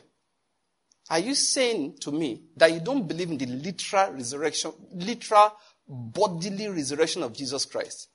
And he said to me that the literal bodily resurrection of Jesus Christ has nothing to do with my faith. And I said to him, then you don't believe in Christ. I found the exact words I used, but that's what I told him. I said, oh, then you don't believe in Christ. Then me and you are not of the same faith. Hear the word of the Spirit. It is a necessary qualification to be called a child of God. Because it's God's greatest work. That's his greatest accomplishment. That was the beginning of a new creation. That was a sign that everything that Jesus did worked. The resurrection of the Son is a sign that your sins have been forgiven. Is a sign that sins have been effectively paid for. If the sins had not been fully paid for, he would not have risen again from the dead. The father will have remained alienated from him. When I say, my, my God, my God, why have you forsaken me? That will have remained a perpetual situation. That it claims the demands of justice had been met is why the father came and spoke to him and he came back to life. I hope you're getting my point. Paul said it, if Jesus did not rise again from the dead, then you are still in your sins. Every time you kneel down and confess your sins is a lie. Your sin shall find you out. All the ones you think you forgot, things that happened when you were young, hey, hey, hey, they are waiting for you in front. The only reason, ah, of course, you are going to hellfire. The only reason we are sure, the only reason you know that that will not be your situation is because Jesus rose again from the dead. The resurrection of Jesus is a sign of God's forgiveness. I hope you're getting my point. The resurrection of Jesus is the reason why we have the hope of eternal life. The resurrection of Jesus is why we don't live for temporal fulfillment. Is why we don't live as if everything we are living for ends on this earth. The resurrection of Jesus is the reason why we can live some things till life after. It's the reason why an Abraham can live oh, and go into the wilderness and move around, knowing that there is a city whose architect and builder is God. That's the sign. See, except that happened, all the promises made will have failed. It will be that they have all failed. Architect and builder of what? Of nothing. Abraham will have labored in vain. Isaac will have suffered in vain. And in fact, Jesus will have laid down divinity for nothing. But that he rose again from the dead is us the sign that we have eternal life. That he rose again from the dead is the reason why we start saying to Christians that they don't die, but they sleep. I hope you're getting my point. Paul said, Why do you say they sleep? He said, Look, the body they have now is mortal, is a seed, is planted, it will be raised up what? An immortal body. It will be raised up a body that cannot die again. One of the greatest things the father had to deal with was death. Did you hear what I said? That's one of the greatest, in fact, it's like the poison. How do I describe it now? The worst thing that the universe ever, ever saw is death. If you have to meditate on death, eh, it's a long story. I don't, I don't think I know. I, am not, I'm not sure I know half of it. Oh, did I say half? Very arrogant. I don't think I know more than a fraction of the meaning of the word death. Yes. You know, it bothered God so much that when death was finally conquered, there was rejoicing over it. Oh, death, where is your sting? I hope you're getting my point. Death is not just that somebody passed away okay, was on this earth, is not here anymore. Death is far worse than that. Death affects spiritual things. It does. Death affects the relationship of God with His creation. It affects, you know, it affects the relationship of God with the angels. Worst of all, it crept into the relationship of the Father and the Son. Yes, it did. It, he, he did. It did. Because that's why the Son came. To take away. Did you get my point? Why did he say, My God, my God, why have you forsaken me? If you know the story of eternal death, I hope you're getting my point. You will know that this one that we cry because a human being, in quote now, died, eh? you know is nothing. I hope you get my point. You know the, the how gut wrenching it is when your loved one passes away. Imagine, imagine that that feeling persists in your heart for a billion years. That's how eternal things are. Just imagine. It's, it's not funny. You see, I hope you know the father has emotions. Though. Yeah, he feels things, makes him feel bad, he's happy. Abraham did what he did, he was excited. Adam did what he did, felt bad. Human beings on the side misbehaving, he felt bad about it. One man said one of the things that marked out Samuel, and please, all of us, you should ask God for it. Eh? eh? We should ask God for it. Just realize something, like if God gives it to you. And just say, God, God small, small measure. Yeah. He says Samuel used to feel the pain of God. Yeah, that's what the man explained.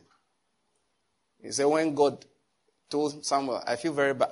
He said, Lord, what happened? Saul, who I made king, doesn't listen to me. Samuel could not sleep. Samuel couldn't sleep.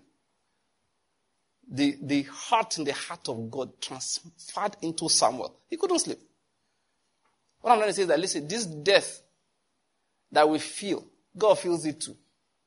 The pain of death. And what we feel on the earth is just a fraction. It's just a fraction of it. So God had to end death permanently. One of the reasons Jesus Christ came, look, let me tell you something there. If Jesus didn't come, if anybody dies on this earth, you won't see the person again eternally. Be separated from by one gulf of darkness, something. Where am I going? For God to end the sting of death, Jesus had to come. And what is the resurrection? The resurrection is a sign that the sting of death is gone. I hope you're getting my point. Now, this is sound like church talk, but you know it's fact. As a matter of fact, every loved one that you have lost in Christ Jesus, you didn't lose anything. They just traveled. Now, let me ask you. Now, these days of phone, they, phone not even agree you know who travel, who not travel.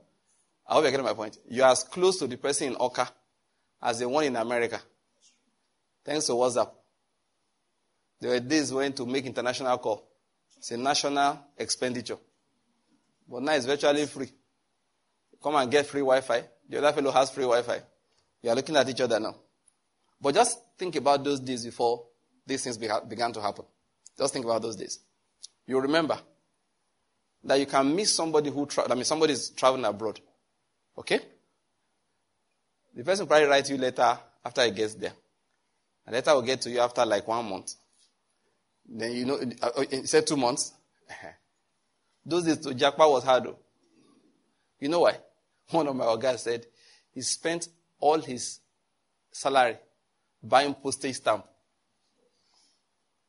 This is to apply for anything. What do you do? Just log on to their website, enter, upload picture, just like smile for, like uh, for the webcam like this, and click, bam. Is that your exact re- um, representation? Click, bam. It has uploaded.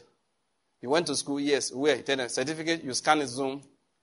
Those days, hey, you go buy postage stamp, stamp and stamp and stamp and you go lick stamp, eh? Your mouth go dry. so one of my guys said, Cut! that he spent all his money trying to go abroad, buying postage stamp. I like to digress once in a while. Please, if you want to go abroad, after three, four years, you don't try. After five years, plus, stop trying.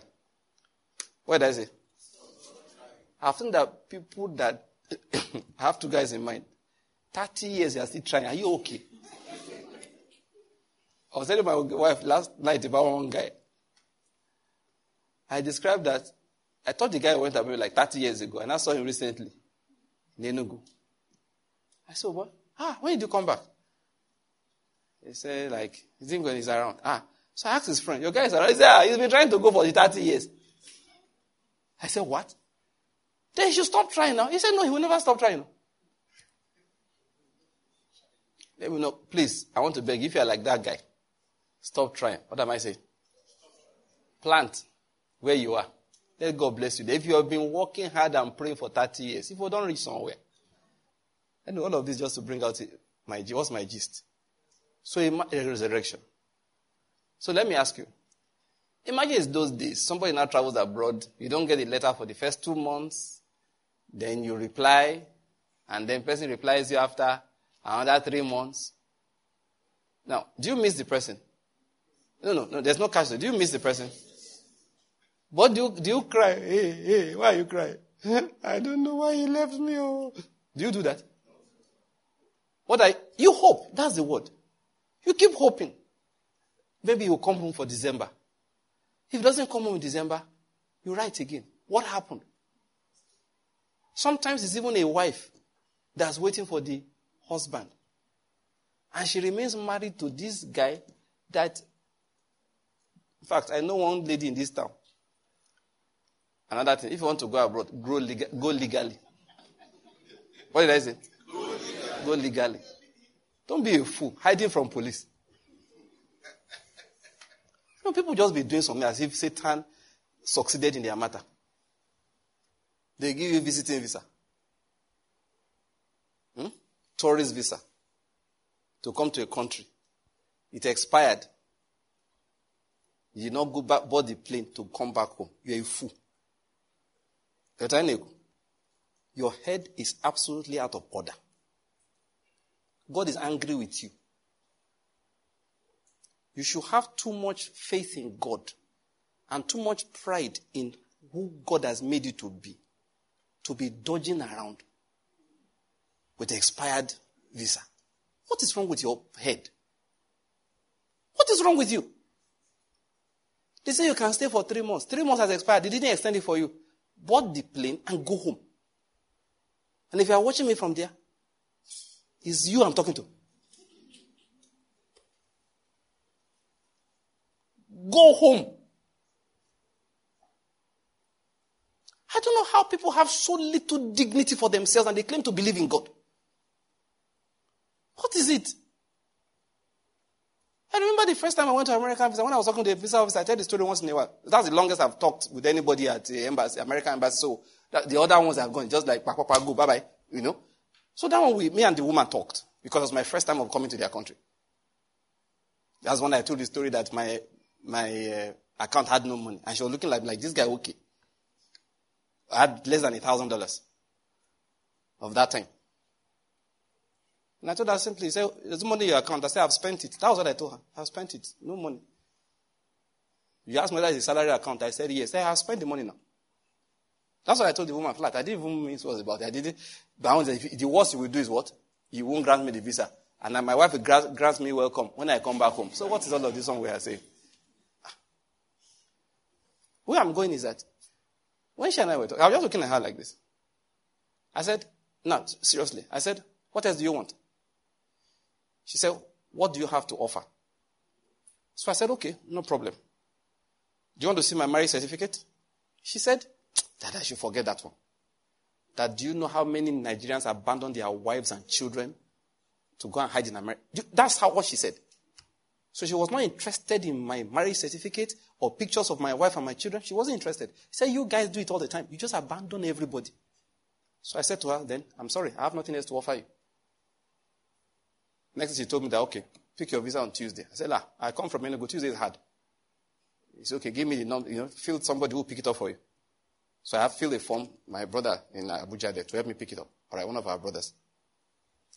Where I'm going is, I just, when she said it like, I said, my mind, you will give me a visiting visa, I'm going for a course, and it expire, I will leave this my wife. That time it was um, Akinlu, Benga, and Omena. Victory had not been born. And I will leave these people and not see them for six months. For one year and I won't know when. And I'm looking like, I feel like telling the, the, the visa officer, the woman, Madam, if you know the kind of person I'm talking, think you are talking to, it can't happen. That's not, there's no chance in a hundred trillion that will happen. I said, look, I thought I flat when we were talking. If just as she said, they are, they are not allowed to have personal communication. I said, I will, the day I arrive back, I will call you say, oh, auntie, I don't come back. Nothing way that they do for, there's no heaven. It's not heaven. You're not even ashamed of yourself. They give you a visa, you are, you, are, you are hiding from police. You can't get a decent job. Your certificate counts for nothing because you don't have a valid reason to be there. And you don't have enough pride to board the next plane and say, God, if you want to bless me, bless me. If you don't want to bless me, keep it. You know, I, I told God that at the time. When I saw the way people were doing, they were going to kill themselves because of money. I said, God, let's get this thing clear. You are my father, Abby. Uh-huh. If you want to bless me, go ahead and do it. I've asked you for it. If you don't want to bless me, then don't worry about it. Oh. The only thing I told him is, please just don't give me a wife because you see, hunger when you're by yourself, you know, like, it's very manageable. I mean, JK may not have eaten this morning. Doesn't matter.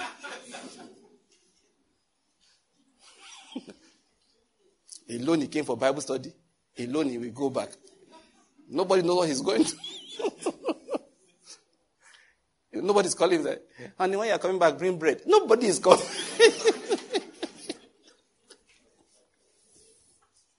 That's what I told the Lord. So I don't, that is, for me. Tell the people, I'm going home. Why? My visa is expiring next week. Don't even let it expire, you know, when you are in the air. You just, just mind to board the plane two hours before immigration starts questioning you. No, expiring next week. Tell everybody I'm going home. I hope you know God is not an American. Oh, he's not. He's not a European. The same God is rich unto all that call upon him. The Bible says there's no difference. Just not other word for people. Don't, if they give you a visiting visa, I give you the instruction of God, visit and get out. And you have, no, you know, the, you know what I found out? You have some dignity like that.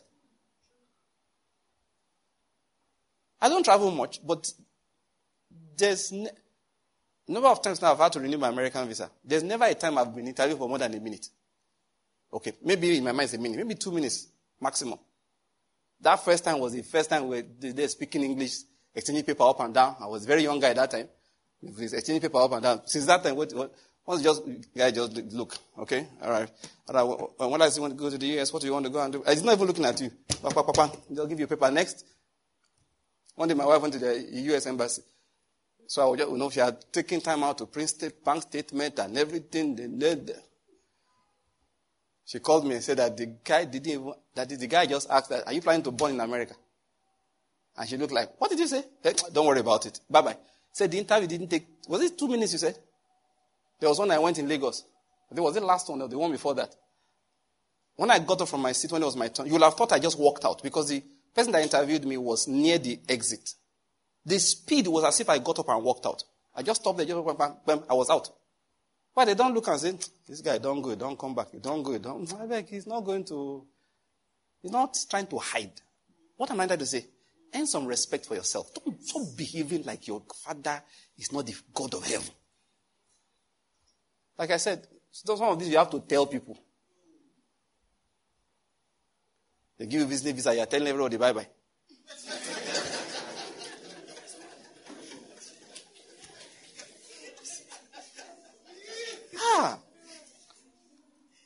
Listen to me. Eh? Let God, please, I know what I want to say. Let God respect you too. I hope you know God respects people. When I say in that context, when I say it's not respecter of person, what it means is that any tribe of tongue or race, everybody is the same before him. But individually, there's a way you walk with God, you are distinguished. Let God be able to say, No, my son won't take that. Oh, my son, he won't take that.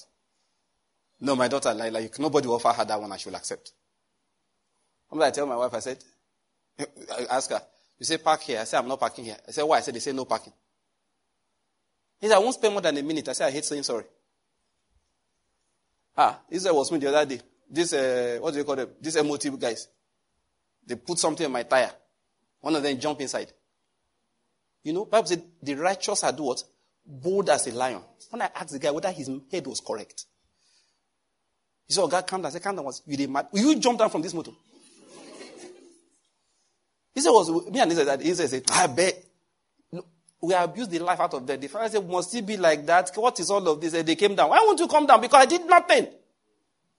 He said, he videoed it I beat red light. I said, me? Oh yeah, let me see the video. Bring, uh, he said, we work with evidence. I said, very good. I'm happy you work with evidence. Let me see the evidence. Brought one foolish phone like this. He used to video me from somewhere. I asked the guy, like, do your eyes work? No, I was very angry that day. Why?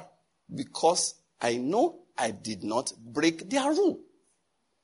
They were just looking for who to catch. And my car looks like a rich man's car. So catch that one. Maybe he go they say sorry now, guys, let's talk. Talk waiting. I don't bring out my phone. You know, the other day I told our attorney general, I said, now I'm going to be causing trouble all over town. now, where I'm just going with all of this is that, see, eh? When my wife and I said, stop here, I said, no. I said, they put no park. I said, I don't, I can't be telling somebody sorry now, sorry, I didn't know. I said, no, no, no, no. Let me go and park far. Let me go and pay somewhere to park. Then let's end respect for each other. That is it. So when you come, uh, sometimes you know these people go around traffic. I do that a lot. They just come out. I wind down. What is it? So okay, just say I want to greet you. Hey, greet me. That's it. Let's leave that in there. Uh-huh. And that day after I dropped you off, guys, don't, I, they pursue my motor. I just, what is it? I, I just want to. I just dash the guy money. Ah, oh, you know, a clear road. Hey, that is it. I mean, that, no, really, for me, I, I, can't imagine that I'll be somewhere now. Somebody is now coming to tell me that um, did not put me inside a room. and be telling me my visa expired three months ago. And they want to know what I'm still doing here. Look, I'll just say, please send me to prison. I'm a sinner. No, honestly. Because there's nothing. What will you be saying? They will not say, you know, you not say, you are a refugee.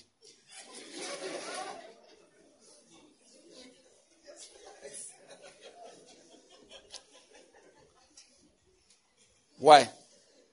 That headsmen invaded your village.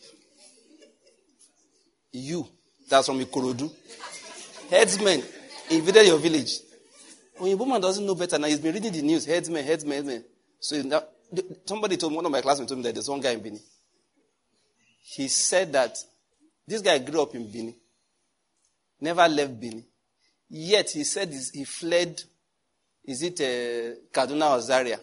And the Islamists killed both of his parents. Meanwhile, this guy is sending money to those parents. If you're a child of God, you try this nonsense. Eh? Go, let me, Baba God will be angry with you.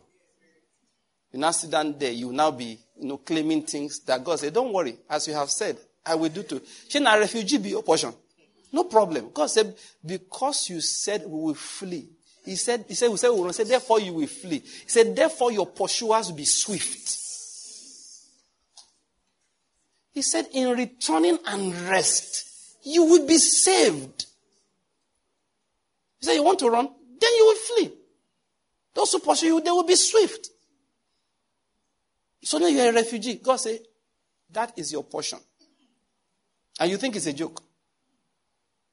Ten years later, you are still sweeping gutter. You are still jumping up and washing. God will not give you any breakthrough. Say you're a refugee. Say one breakthrough. The money you have gathered is flight money in one direction. Go back home. Have some pride for goodness sake. I mean, you know that just have, you know what the Bible calls, how do I say it now? Just have trust in God. Let me put it that way. Just if I'm pleasing to me, you bless me anyway. You know, please, you know, we're discussing here yesterday. Dubai doesn't let Nigerians come since last year. Now they say ordinary Seychelles has banned Nigerians too. Kazakhstan. Why not go disgrace person like this? Not go just a disgrace person. Seychelles, We say, I shouldn't come. And what is the reason? You know, Emeka was saying us yesterday, it's the nonsense things that our people do. And you say you're a Christian, you are one of them. They would fear to give visa because this one, if you give them two months visa now, that's 20 years running up and down. Please, if you're a child of God, I command you to stop in Jesus' name. Everywhere you go, you go with respect, you go with dignity. I think I've spoken enough about that. Let's leave that. Some people don't learn sense now. Some people, God kept blessing for them somewhere. They ran away from it. One day, I saw one of my doctors one day. He came and met me that uh, he wants to take uh, permission. He wants to take his mother, okay, traveled abroad. Five years later, they, is it five years? No, two years later, his brother came to the office if he comes back, you will give him his job back. I don't blame you for coughing, guy. Five years later, my friend called me from America. He said somebody called him the other day. After that guy had been in the year for six or seven years. He said, please, can you come and help a frustrated doctor in America? I said, eh? After six or seven years. The Lord is good. I, I will take rich that one. I know the revelation is from the beginning. I'm saying that what is the very thing I said before I entered that. Anyway, let me just summarize everything. I'm done what I have to say for today. I'm not, let me not spoil it. The one Holy Spirit has said, let's leave it like that. The point I'm making is that listen, what we go around preaching is the resurrection of Jesus Christ. If you go and read Paul's story in Acts chapter 17, you'll see it there. They say, this man, when he was talking with them, he says, a proclaimer of strange things, or strange deities. Why? He was preaching Jesus and the resurrection, even among the Gentiles. Read your scriptures. Paul said, I'm on trial. Acts chapter 23. For the hope, verse 6, and resurrection of the dead. Or what am I saying? The core thing about Christianity is the resurrection of Jesus Christ. Ephesians chapter 1. Let's read that one, and then we'll begin to round off. Ephesians chapter 1.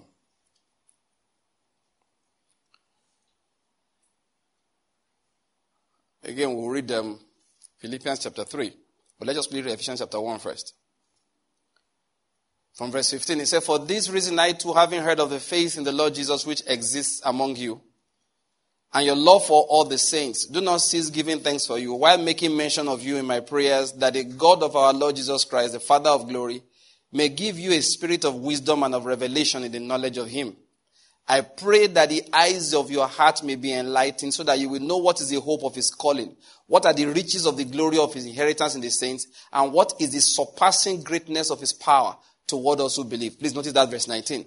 He said, These are in accordance with the working of the strength of his might, which he brought about in Christ when he raised him from the dead and seated him at his right hand in the heavenly places, far above all rule and authority and power and, and dominion, and every name that is named, not only in this age, but also in the one to come. I'll stop in that one there. Quickly, Philippians chapter 3.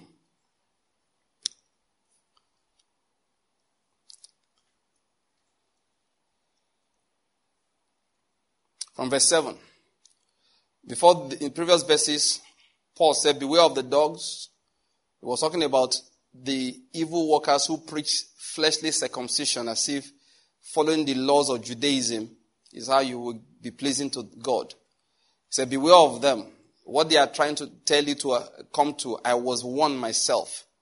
I was a Hebrew of Hebrews, a Pharisee, a persecutor of the church, and as to righteousness which is in the law, found blameless. Now from verse 7. But whatever things were gained to me, those things I have counted as loss for the sake of Christ. More than that, I count all things to be lost in view of the surpassing value of knowing Christ Jesus my Lord, for whom I have suffered the loss of all things and count them but rubbish, so that I may gain Christ and may be found in him, not having a righteousness of my own derived from the law, but that which is through faith in Christ. The righteousness which comes from God on the basis of faith. Why am I doing all of this? That I may know him and the power of his resurrection. And the power of his resurrection. and the fellowship of his sufferings, being conformed to his death, in order that I may attain to what Derek Prince calls the out resurrection from the dead. All right, I will not explain what that is, but let me just focus on the resurrection of Christ Jesus. What was Paul saying? If you notice these two things, there's what is called the power that works to do, uh, works towards those who believe, and that's what he calls the power of his resurrection. There is a power that was released when Jesus Christ rose again from the dead. There is a power that was released when Jesus rose again from the dead. And you should aim to experience that power.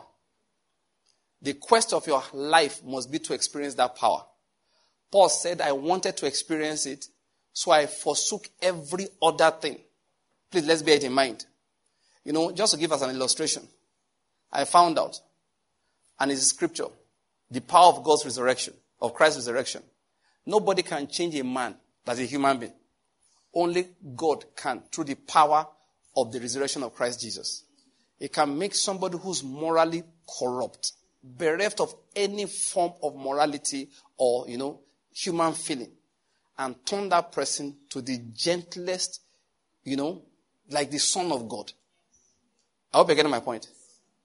See, because of this, this resurrection power, God can take a hopeless case and turn it around. What am, I talking about?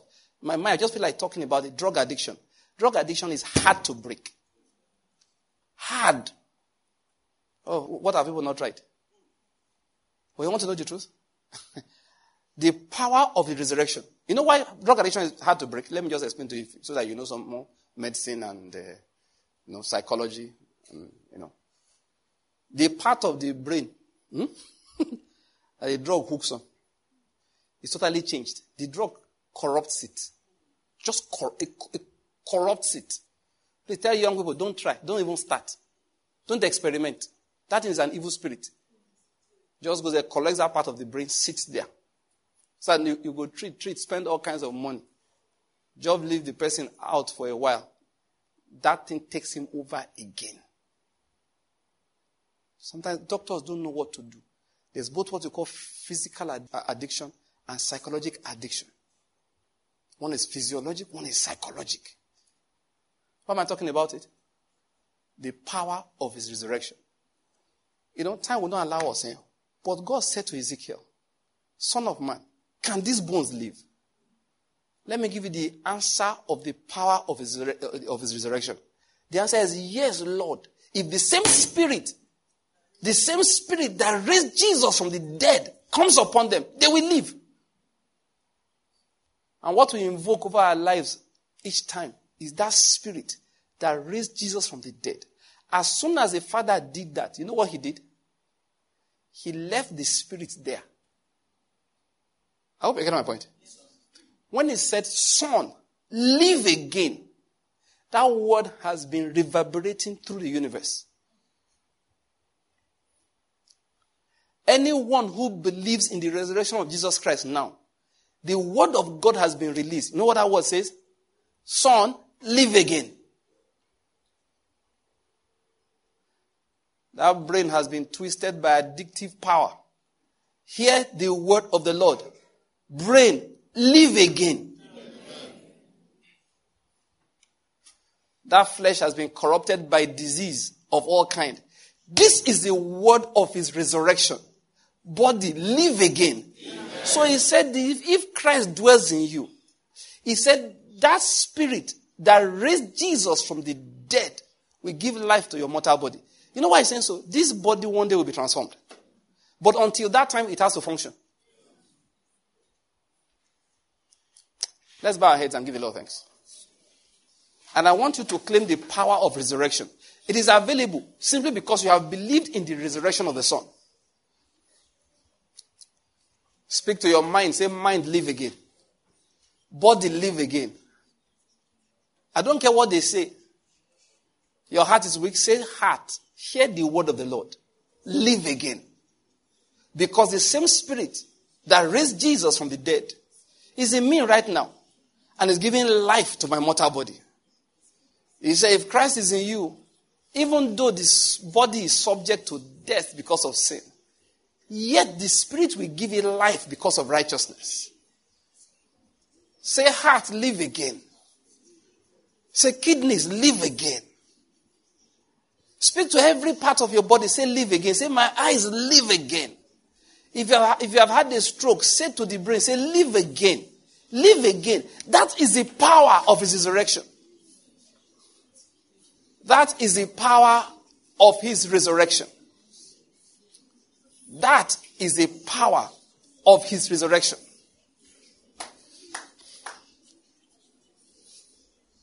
That is the power of his resurrection. I want somebody to speak to the, to the home, to your relationship, your husband, wife. Say, live again. Live again. I speak to this marriage, live again. By the power of the resurrection of Christ Jesus. That has been released, is now our portion. Oh, give the Lord thanks this morning. Give the Lord thanks.